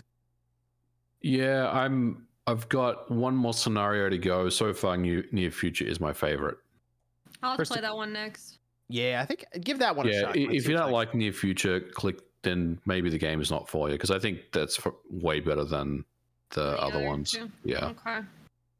I just I think it's so interesting. Everybody's opinions are so different. I it's not near game of the year for me. But that's the beauty about opinions. So Christopher says, have any of you played uh, Phasmophobia, please play in VR live stream as a team. Yes, it's multiplayer. Hell It'll be a fun charity stream. I have not played. Yeah, let's all let's all set that up. I'm all- I'm I'm not putting myself in a VR scenario with ghosts and Sean. it's just not gonna happen. You know, I'm really glad I got my new VR headset right before they're raising the price. Yeah. Nice. Oof. Paul EG says Live A Live or triangle strategy. Love Spawncast. I it's tough. I like triangle strategy more, but Live A Live is still phenomenal. Mm, Triangle strategy is like a full like Live A Live feels like like a bunch of like little indie games kind of all put together, you know? So it's like a whole like different vibe to it. Triangle strategy feels like they tried to make like Fire Emblem Three Houses like a game that big, but just made it HD 2D. So it's it's a completely different, you know, structure and vibe to it. It's it's I know they're both HD 2D, so it's hard to compare. Like or it's easy to compare, but it's hard for me to say which just because they're just so different. They're just both HD 2D, but the game direction and what they do are just just so different. It's hard. It's hard, but I, I like Triangle Strategy a bit more. Demolition Man says update jersey collection just got four left. I beat 14 games in my backlog this year. Which game from your backlog do you wish you had time to play now? Trails of Cold Steel. second, well, I'm I'm about to be in the second one, but now Xenoblade's out, so uh, I gotta put that that on hold as I go through Xenoblade. Canon says, presuming the next Switch is an iPhone kind of upgrade, so like a iterative upgrade. How long before the gaming industry adapts this model, and would the device life cycles reduce the years between generations? Didn't Like they if- already adapt to this model kind of with last gen? Like, uh, I guess like the pro, like the idea of a pro of pro models. So like the the game's still working across generations, like backwards compatibility being Well, like Xbox, I mean. X, Xbox Series S is a little bit stronger. Yeah. And then Xbox Series, uh, or sorry, Xbox uh, Xbox One uh, S, right? The small, the white one. Mhm, yep. Um, It did HDR out as well. That was, Yeah. that was kind of a big thing then. Ultra H, uh, Ultra Blu-ray, Ultra HD Yeah. Blu-ray and all and that. then Xbox One X. So that's, I mean, yeah, it's not as much as like an iPhone, but they still have it where they do, you know, incremental upgrades. So there's a little bit of that already. MTS says a complaint I see often is four to five year development cycles as game size and budgets continue to grow. Do you think four to five year cycles will become the norm and not the exception? I think it's the norm now. I think it's the norm now. Yeah. I wouldn't mind going back. Like I remember, I think it was Shawn Layden mentioned that that it was like a th- the three year cycle for ten hour games is like perfect. Is what most people would be okay with. Uh, I don't know. I think we I think we still like getting those ridiculously long games at times, but I don't mind when a game comes out and it's the length of like Resident Evil Village. I don't mind it. I'm fine with that. I'm- Uh, I prefer that actually. If it gets Yeah. the point across and it's enjoyable, I mean, it doesn't I- need to be bloated. I mean, eh, there are going to be games that, especially like Nintendo, Sony, or Microsoft, attempt to do to, you know, like set the, like set this big open world standard. Then Ubisoft will do it because they just want to make one game for eternity. Um, but I, I don't mind it if if a, game comes out and they're like, look, it was three years, it cost us some money to make because I mean visually it looks good, it has this world that's interesting we built. It's sixty bucks or seventy bucks and it's ten hours long, but it's a very good ten hours. Yeah, I don't mind that. I just would like them to make sure, just like with Resident Evil Village, that you add a lot of cool replay value. Yeah. So people can, because not everybody can get like a lot of games, like especially in certain countries, you know. So, um, you know, just to provide some value for people. So yeah, like I don't mind the ten-hour game too, but just make it like Resident Evil games have always been short but crazy replay value. Same thing with like Bayonetta. Bayonetta is also short but crazy replay value. So just as long as you have that, it's cool, you know. Yeah, like you play through Village a bunch of times. That's the idea. ex- Eventually, ex- you're really good at it. exactly. Yeah. And they're adding the third person mode in there as well. So then I'm gonna start playing now, now that they're adding that. So like yeah, I that that's cool. I have no problem with that. Tijo says, "Is it me or has the audio mixing be- been bad in all three games? Even with AirPods Max volume and voices at max, it sounds quieter than I'd like it to be." In in Xenoblade, I don't think so. The voice has been fine for me. With the audio, I haven't looked in the options though to see if I can turn the voices up versus the music. I haven't checked Um, any of that out for audio settings. I can check it. Okay, Tijo says, I, "What do you mean? There's switching in Xenoblade Chronicles 3. I have no such option available. I died a lot to the first few bosses due to being unable to revive or heal. It says there are two hours. In. Yeah, they, they layer more mechanics on top as you go along, so you Yeah. can't switch right away. But if you're dying um, at the beginning of the game, you really shouldn't be Um, because it, it holds your hand. So I don't know if you're playing on hard, but there is multiple difficulties. So if you're if it's too hard for you or you're dying too much, just put it on easy, and then once you get the hang of things. But uh, essentially, you really shouldn't be because at the beginning, Lanz will be taking all the aggro, you know, so he'll be getting hit all the time. So I'm not exactly sure what's going on there. Maybe you accidentally put it on hard, and maybe I, I don't know. But that's weird. That's weird if he's dying like at the very beginning of the game.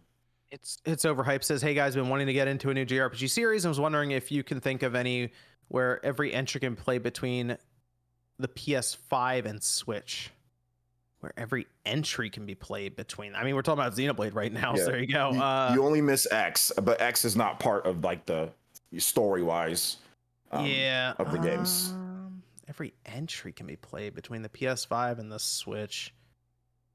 I mean, I, I was gonna say Trails of Cold Steel, but that's that that's PS4 technically, but it's backwards compatible. And on the Switch, they have three and four, but not one and two, like localized.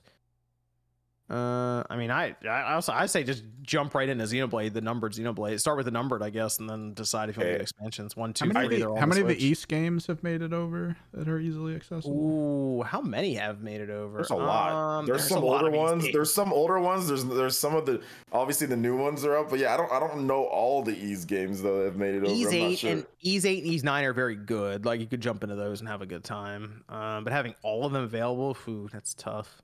Yeah, real quick to answer this question, you can change the the voices, effects, music. You can all adjust the audio on all those in the in the options.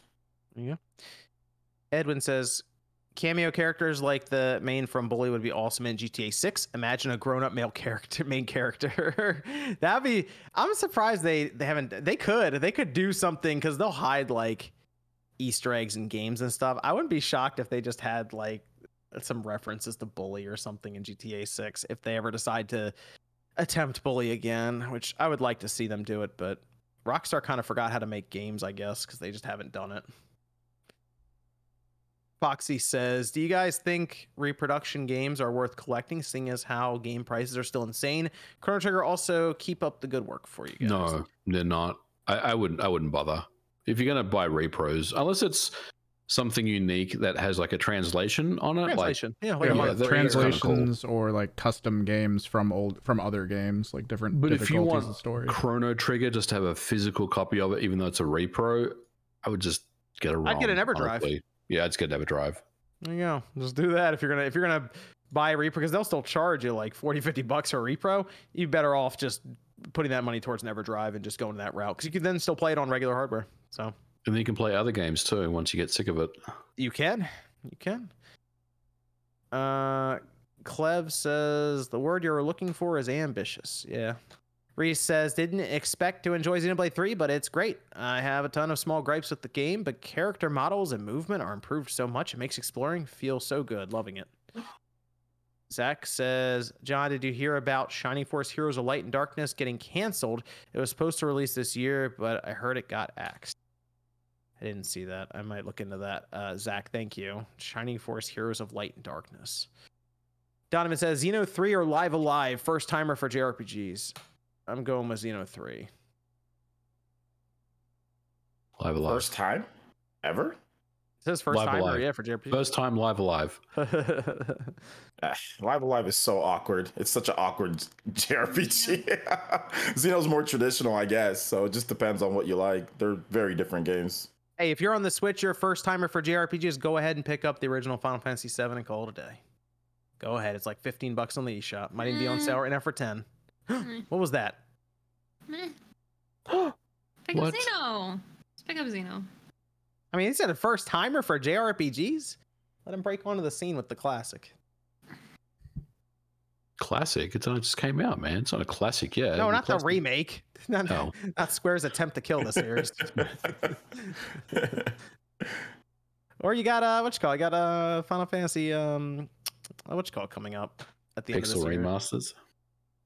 Hey, you know what? If the Pixel remasters drop, go ahead and pick those up. If they're, if they're still all, not dropped. no, if they're all on one cartridge for the Switch or disc or whatever for the PlayStation, just go ahead and pick that one up and just go through all the Final Fantasies. Edwin says Or- new KOTOR is dead in the water. Can we get a Star Wars 1313? That game's deader than dead. I was so hyped for that game. Deader in the water. That'd be kind of cool though if they if they went Yeah. back and revived it. If somebody showed up to Disney and said, "Well, we'll do it again. Let's do it." I I don't know. That'd be cool. Yeah. Jordan, is that video that you did on it still up on your channel? No, but I one day will remake it and make it better. Um, okay.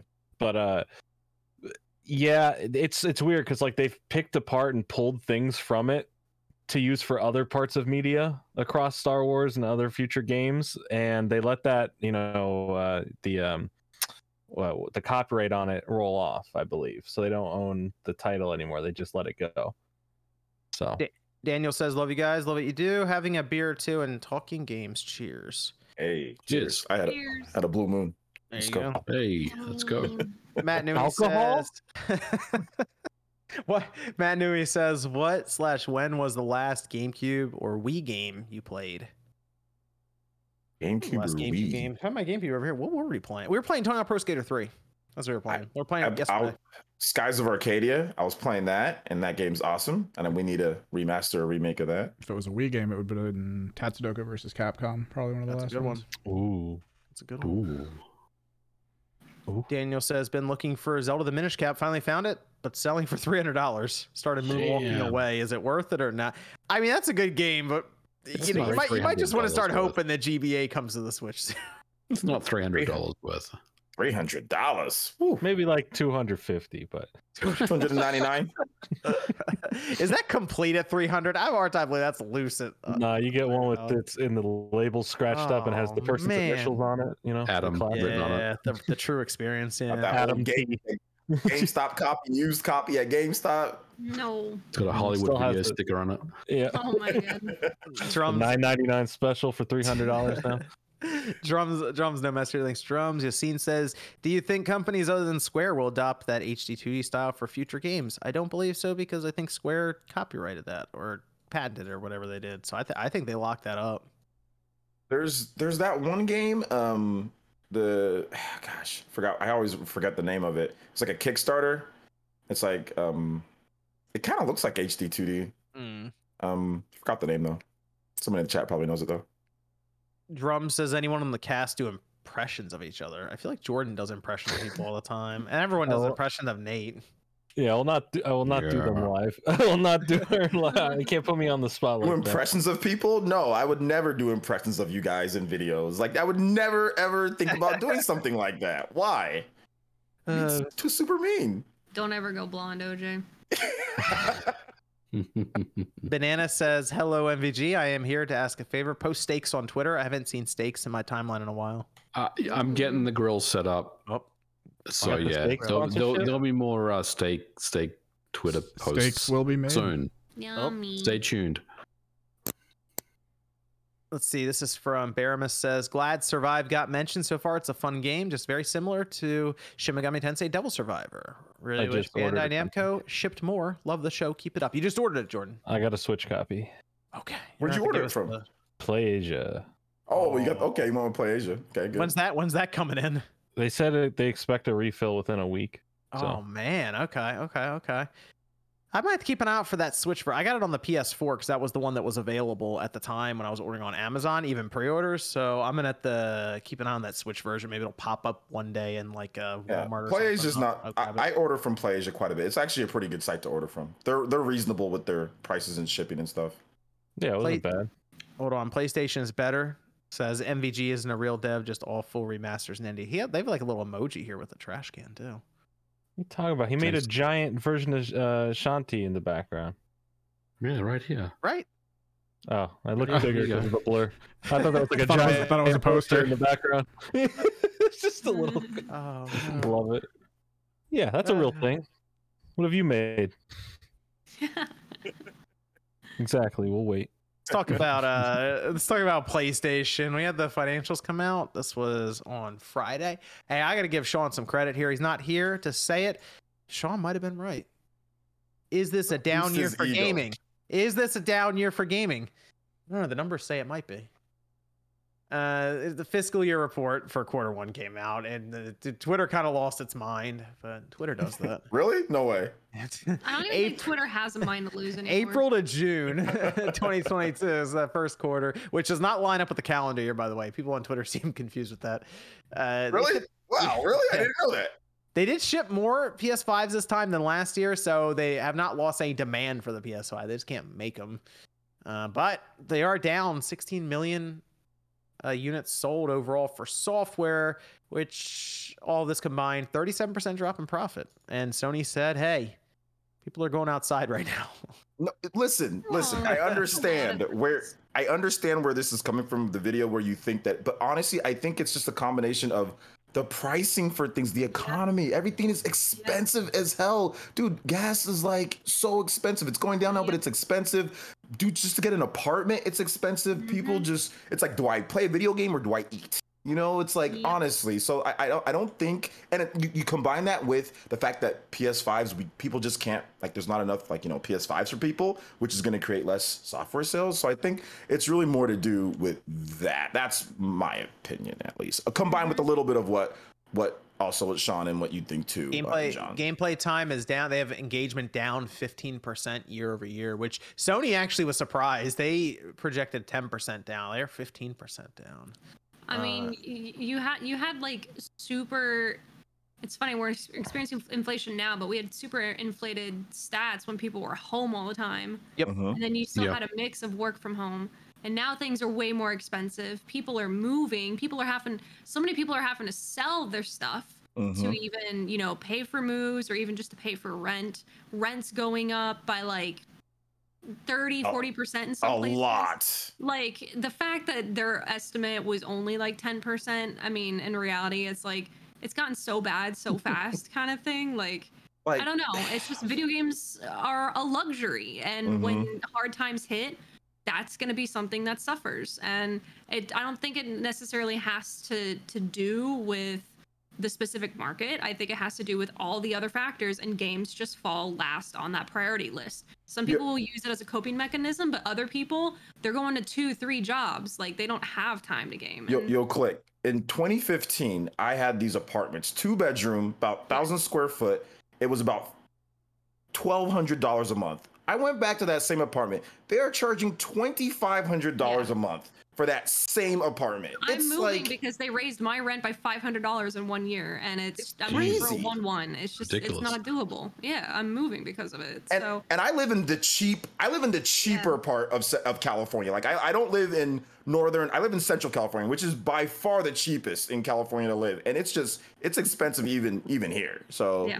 it's getting Yeah. expensive, even more expensive. So yeah, I, everyone, it seems to be mostly down for everyone. Microsoft was down. They had to Mhm. report this past uh, we knew it was gonna happen. Microsoft's pretty vague about their stuff, so it's like 11% down. And they kind of left it at that. They're like, hey, look at Windows. It made $50 billion. There you go. Or like everything else they do. Microsoft makes a lot of money. Microsoft is a small thing for them, so, or the Xbox is. So they can kind of skate around it. Whereas with Sony, the PlayStation's always been like the, the star of their reports. And strangely enough, this time it was pictures, which is like movies and all. And people are going back out to the movie theater. So that kind of helps a bit when compared to a quarter where people weren't going out to the movie theater. Hmm. So I, uh, I I think we're gonna see this from. I think Nintendo's gonna be down as well. They report this week. Mhm. I I think they'll actually be down. I don't say a surprising amount, but maybe more than people are expecting. Uh, just in general across the board, because they're comparing to some very strong quarters last year, to where they were just like things were just rolling for these companies, and it's they're not as much now because people are able to go do stuff or they have to as you said click sell stuff or but basically people are not locked down looking for entertainment anymore and that's basically what everyone said. Microsoft said it sony said it nintendo's going to say it too. Um, just It to try to explain it It was funny because I had a conversation with a, a family last month when I was traveling a lot. Um, I had a, a family talk about they had bought a series of switches for people, but it was like their Animal Crossing machine. And they were talking about now they're considering getting rid of them because they haven't played Animal Crossing in so long. And I was like, well, there's like a plethora of other games. They're like, well, we're just not really interested. Like Animal Crossing's what got us through. And like now it's just not holding our interest. And I'm like, I wonder how many other people there was like one or two games that really intrigued them, but that's like the one game they really played, or maybe they're not really into gaming like how many they just kind of just have fallen to the wayside. Like there's just a lot of people that are just like, yeah, I'm done. It's not really my thing. I don't need it anymore. There's a lot of people like that. Sony's also comparing to their quarter last year where they released in that quarter it was MLB The Show, Returnal, and Ratchet and Clank. Mm. So they were they were rolling pretty well according to the reports here. But did they did they talk about in the reports like Game Pass subscriptions? For uh for Xbox. Yeah. Yeah, they said they were still up, like Oh, they were still yeah. gaining, um, which is weird because they, like we've we've noted it, they haven't put any big first party game out that would like really you would assume would pull. How much were they amount. up in game? How much Game Pass subs did they It have? How seemed like it. total? It seemed they didn't they didn't say. It seemed like it was a negligible Oh, amount. so like they're not two or telling. They're not even telling us how many people are subscribed to Game Pass now. I think the last time they mentioned the number, it was like 24 million or 25 million. 24. Something of that, right? Yeah. Was Yeah, that last that's- That was like a year ago. That's That's Microsoft's always been sketchy with like numbers. that's like super. They, they push Game Pass twenty four seven, but they, they don't want to even give us a number. Yeah. They they'll Huh. tell us how many people play a game. Like they'll say like Forza uh, 20 million people played it or That's- something like that. Even we even knew how many Amico pre-orders there were. Come on, Microsoft. Yeah, I. That's kind of. I want Oh to say it's gosh. disingenuous, but I think they should say how many Game Pass subscribers there are since they're pushing it so much. But whatever. At least ten. Yeah, they can kind of get around that. It seems they're just like, hey, we we make a lot of money elsewhere. Look at all this money. I mean, they to be fair, they did make more than the in a year, this past fiscal year, just overall Microsoft as a company in profit, which is the money they just put in the bank. They made more than the entirety of that Ac- Ac- uh, Activision deal. They made more than seventy billion dollars in a year. Yeah, Money I saw, well uh. I saw Dean Takahashi tweet that they've made more than the Xbox original Xbox, the loss they made on on that, and then like the Red Ring of Death, the money that they you know spent Yes. on that, the billions. They already kind of recouped all that in like one quarter or something. Yep, So they're it's obviously doing the right thing. Yeah. Yeah. Uh, so, but with with Sony, I do want to point out because they were down 37% in terms of profit. This last report for that fiscal year, that quarter, does seem to include the Bungie deal. And that came in a little more expensive than they were expected, 3.7 billion dollars, and that could just be from shifting with inflation and other things they added in with benefits for employees at the end. But that is done. That that's on the books, and that I think is also something that knocked them down 37% in terms of profit because that raised the expenses up. So that's that's done. Will they buy someone else? We don't, we don't know. There, there's a lot of rumors still. We'll see. But I do want to point this out too. The digital ratio they reported, Go all digital futures on the way. What is it? 79%. That is ridiculous. Digital? Yep. 79% Damn. digital, 21% physical. Wow. That's, a lot more than I thought it would be. I thought it was like 50 50. I, I thought it was about. I thought it was like 70 30. That's what I was thinking, but it's 80 20. Pretty I think the last Wow. time it was 60 something percent. Now it's it's jumped all the way to 79% for this past quarter. Convenience. I mean, it also doesn't help too that I feel like sometimes they ship your physical games late. Yep. Oh, yeah. like punish you. And like people Well, buy know- the, they, they buy the digital while they're waiting for the physical, and they just keep the physical. So You know what else also helps? Not having a physical system at all, and then charging a hundred dollars less when Right. a Blu-ray drive is not even exactly. worth a hundred. That, that also can Yep. skew the numbers a little bit, but Yeah. Yep. Are you Yep. saying the bill of materials for a Blu ray drive, OJ, is $5? Because you'd be right. What about a 4K Blu-ray drive? $7. Oh man, they're breaking the bank. kind of it made the technology, so I'm guessing this shouldn't uh, be, you know, too bad to put it in there. But hey, you know what? Go It's, take, and then uh, charge hundred dollars less. It's okay. Yeah, good, good so value that, for the customer, right? that all digital futures They had the a way. different color box. That did. Oh, you know what's harder, too. interesting? We'll find out what that. We'll find out because Microsoft doesn't. won't But like Sony and Nintendo are very transparent about it. So we'll kind of see what Nintendo's digital physical split is now, and we can kind of compare them because we'll actually get that information from Nintendo. Uh, but yeah, I was when I saw that number, I was a little surprised too. I was like, whoa, that's all. That is higher. We'll see if it drops because the thing I realized with this past quarter is there weren't many big releases at all from Sony. So, like, God of War comes out, people are buying the disc. They're buying the. Well, actually, if you buy the collectors, you're getting. Are they? Oh, I was going to Like- oh, ask. Yeah, that was my question. So, does the Y- Jotnar edition does that count as a physical purchase? I think that's a digital sale because No, they're going to it's a redeem. digital- digital, a digital sale. I'll tell you what. It sure comes with a steel book with nothing. fuck all in it. You know.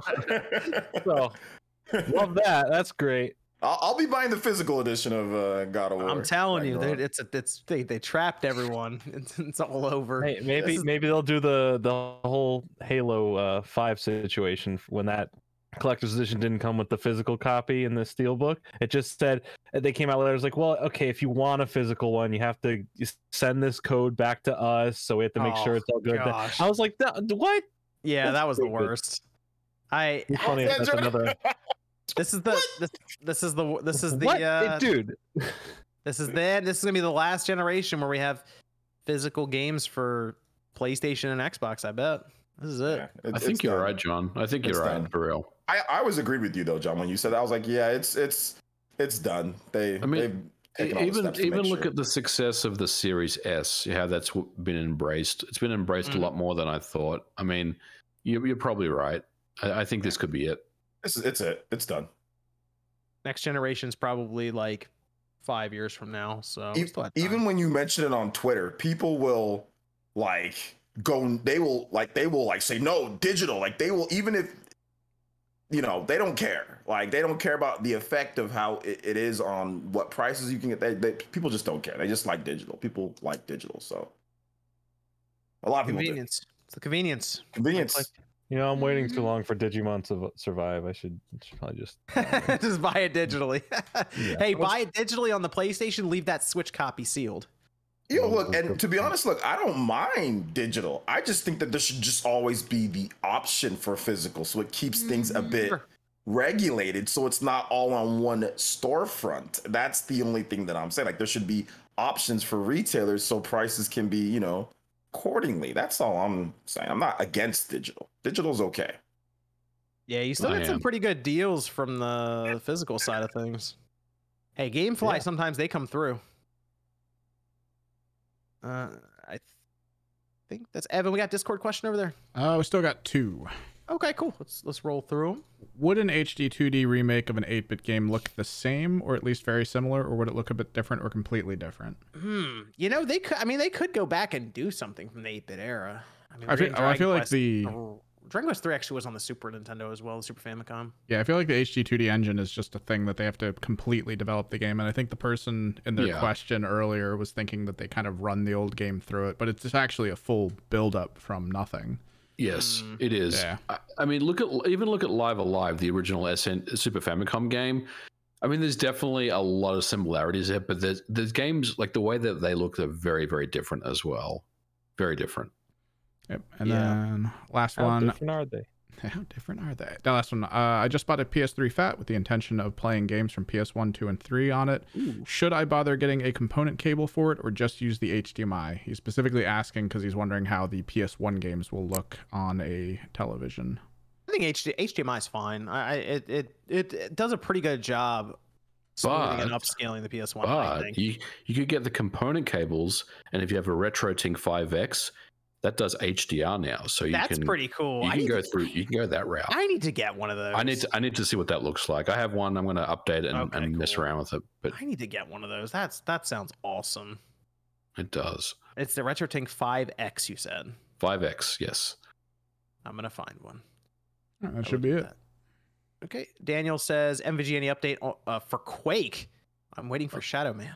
I'm still waiting for Quake to arrive, Dude, this is the most ridiculous thing I've ever I'm- heard. and I'm still waiting for Shadow Man as well. When did you when did you get order that the Quake game? When, whenever, when did those pre-orders go on sale? You're the one who developed the thing. You tell me. I think I think it went on sale like September of last year. I want to say. this guy developed the game and he's Hey, still man, trying to get I'm it. just just a customer like everyone else. Like, cus- How do they not send you one with like your name on it or something? That's uh, oh no. Uh I'll make a video when it comes in. MVG's a phony. He's a phony, according to RGT. the truth about Quake. Dot dot dot. Robin says, Right. I see Max in here to spoil anything this week. Love this show. Uh, Miss Click was holding down the after show last week, which was awesome as well. I heard you guys had some fun on that after show, Click. Yeah, you know, thanks for that. I heard you guys had What some I do? Left, yeah, left me That's to the wolves. revelations phone That's over why, there. that's why I preemptively Yo. bail. All right, Yeah. I had to eat, man. Yeah, there's not one wife cooks tonight. Food, You know what? You know what's funny is I told these guys too. I was like, you know, I got somewhere to be. Um, I gotta go 10 15 minutes in, and then they all started leaving, and they're like, I couldn't even reply. I'm like, damn, y'all. You Y'all could have just so said, fast. "I gotta go." Yeah, just Left. just pull around a me minute. and Just just click bailed. disconnect. Just do what Evan does. Just leave. Evan's like, Yeah. just gonna go ahead and leave. I'm gonna, I'm gonna start being Evan. Not even gonna say goodbye. It's it's the way to on. it's the way to live. Just vanish. Uh, Kevra says, Mike recommendations. I've been using a Blue Yeti for the past year, but apparently it's not compatible with the new M1 chip in the new MacBooks. I did not know that. Cost efficiency would be an AT 2020. Yeah, Yeah. AT twenty twenty Much is a good nicer. microphone. Yeah. I have the eight- I have an AT 2020. It's good. I've been using it for That's what I a few used to years. Yeah, you can get either Uh, There go. USB or OJ get the has whole the- setup. OJ has the, the whole sound check going on there right now. Look at that AT 2020. You just go back and listen to this podcast, you'll hear the sound quality. I would also recommend uh, F- Fifine. Fifine. They have some nice stuff too, and they're they're cheaper. I- I have a, a portable one of theirs. It's pretty Yeah. good. They're they're nice. Daniel says, Do you guys think next or current gen console prices are going up since Meta's VR price tag went up 100 bucks? I was having Blue Moon also. OJ, cheers. That's what Hey, Daniel shout says. outs.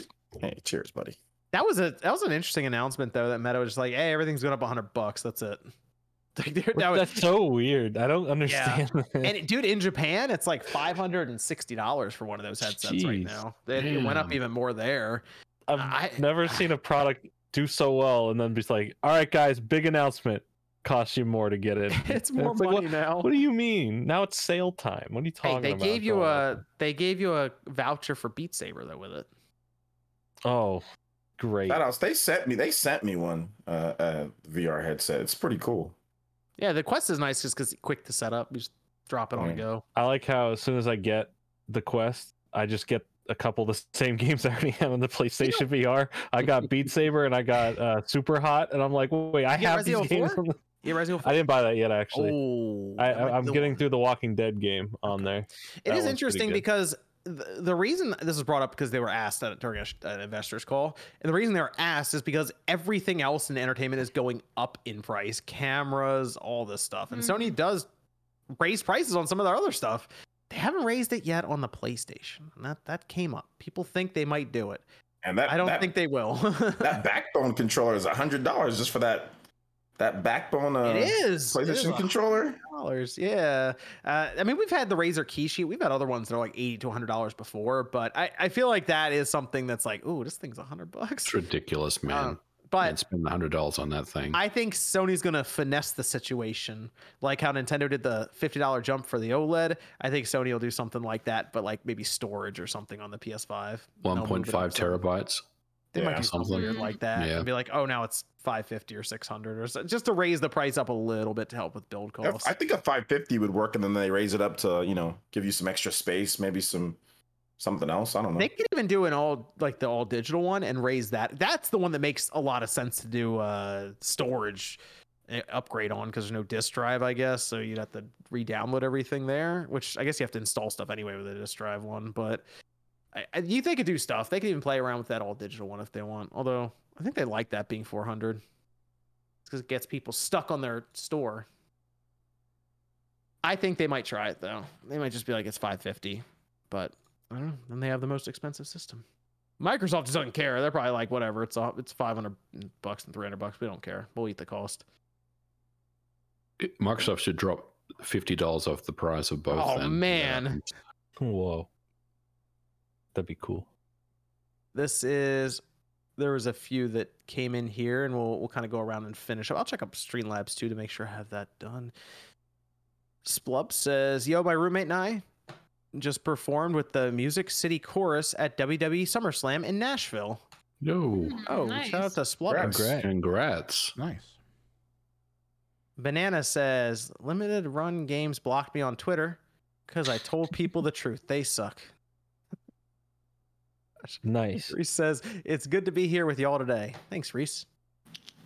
Matt Newey says, Best overall game, Elden Ring or Breath of the Wild? Dun, dun, dun. Mm. I, I like Breath of the Wild more. Yeah. So I think I just say Breath of the Wild. I like. But I mean, they're both good. All right. I've played both. I've played and finished both. I would say Breath of the Wild. I'm still on the Breath of the Wild train for that, yeah. I'm still on the Breath of the Wild train. Let me go let me go around here. We'll start with Miss Click. Where can everyone find you? Yeah, thanks for having me. Um, you can find me here on YouTube as Miss Click Gaming, or you can find me on Twitch where I'm playing way too many games right now. Um, at twitch.tv slash misclick underscore live. Other than that, you can keep up with me on social media as uh, just misclick. That's it. Mike says, "How are we just going to forget the fact that Max has a Virtual Boy buried in his child home, uh, childhood backyard? We need that vlog of him going to get it. Love y'all. That would be a really good video. Mhm. Yeah. hmm Liam says, Yeah. "What's everyone's thoughts on the new wave of Mario Kart DLC?" On top of that, since uh, this wave confirmed a recent leak revealing games each track is from, what are your thoughts on no more N64 tracks unless we get a season two?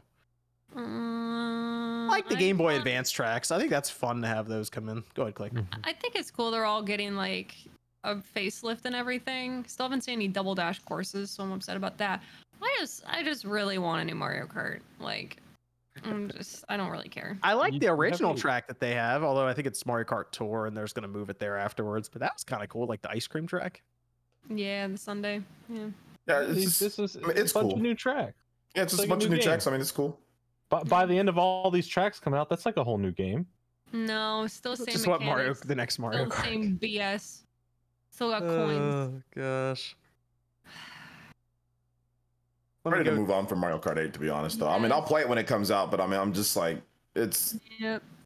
like. Let me go to Xeno- let me go to OJ now. Player Essence. Can everyone find you?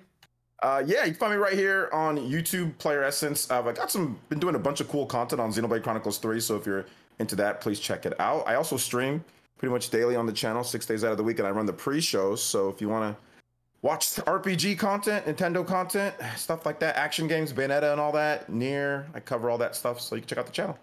And yeah, thanks for having me on, like always. Go over to MVG. Thanks for having me on. You can find me on Twitter at Modern Vintage G and YouTube Modern Vintage Gamer. I have a Monday video coming out, so check out the channel. And as always, thank you for having me on. Go to Jordan. Yeah, thanks for having me. You can find me on my channel, Jordan Fringe. Uh, if you like uh, nostalgic cartoon content, there you go. Then we got Evan. Yep. You can find me on Twitter at Kimmerx Project. I don't really know about streaming this month. I I got to help my brother renovate some stuff, and I might be taking a mini vacation in the middle of the month. Ooh, Just fun. Vacation. You Nah, deserve very it. nice. Very Yeah. nice. All right, well, that's gonna do it here for Spawncast. Thanks everyone for tuning in. We'll be back next Saturday night, 9 p.m. Eastern time. We'll see you guys then. I'm gonna kill them all. I'm gonna kill them.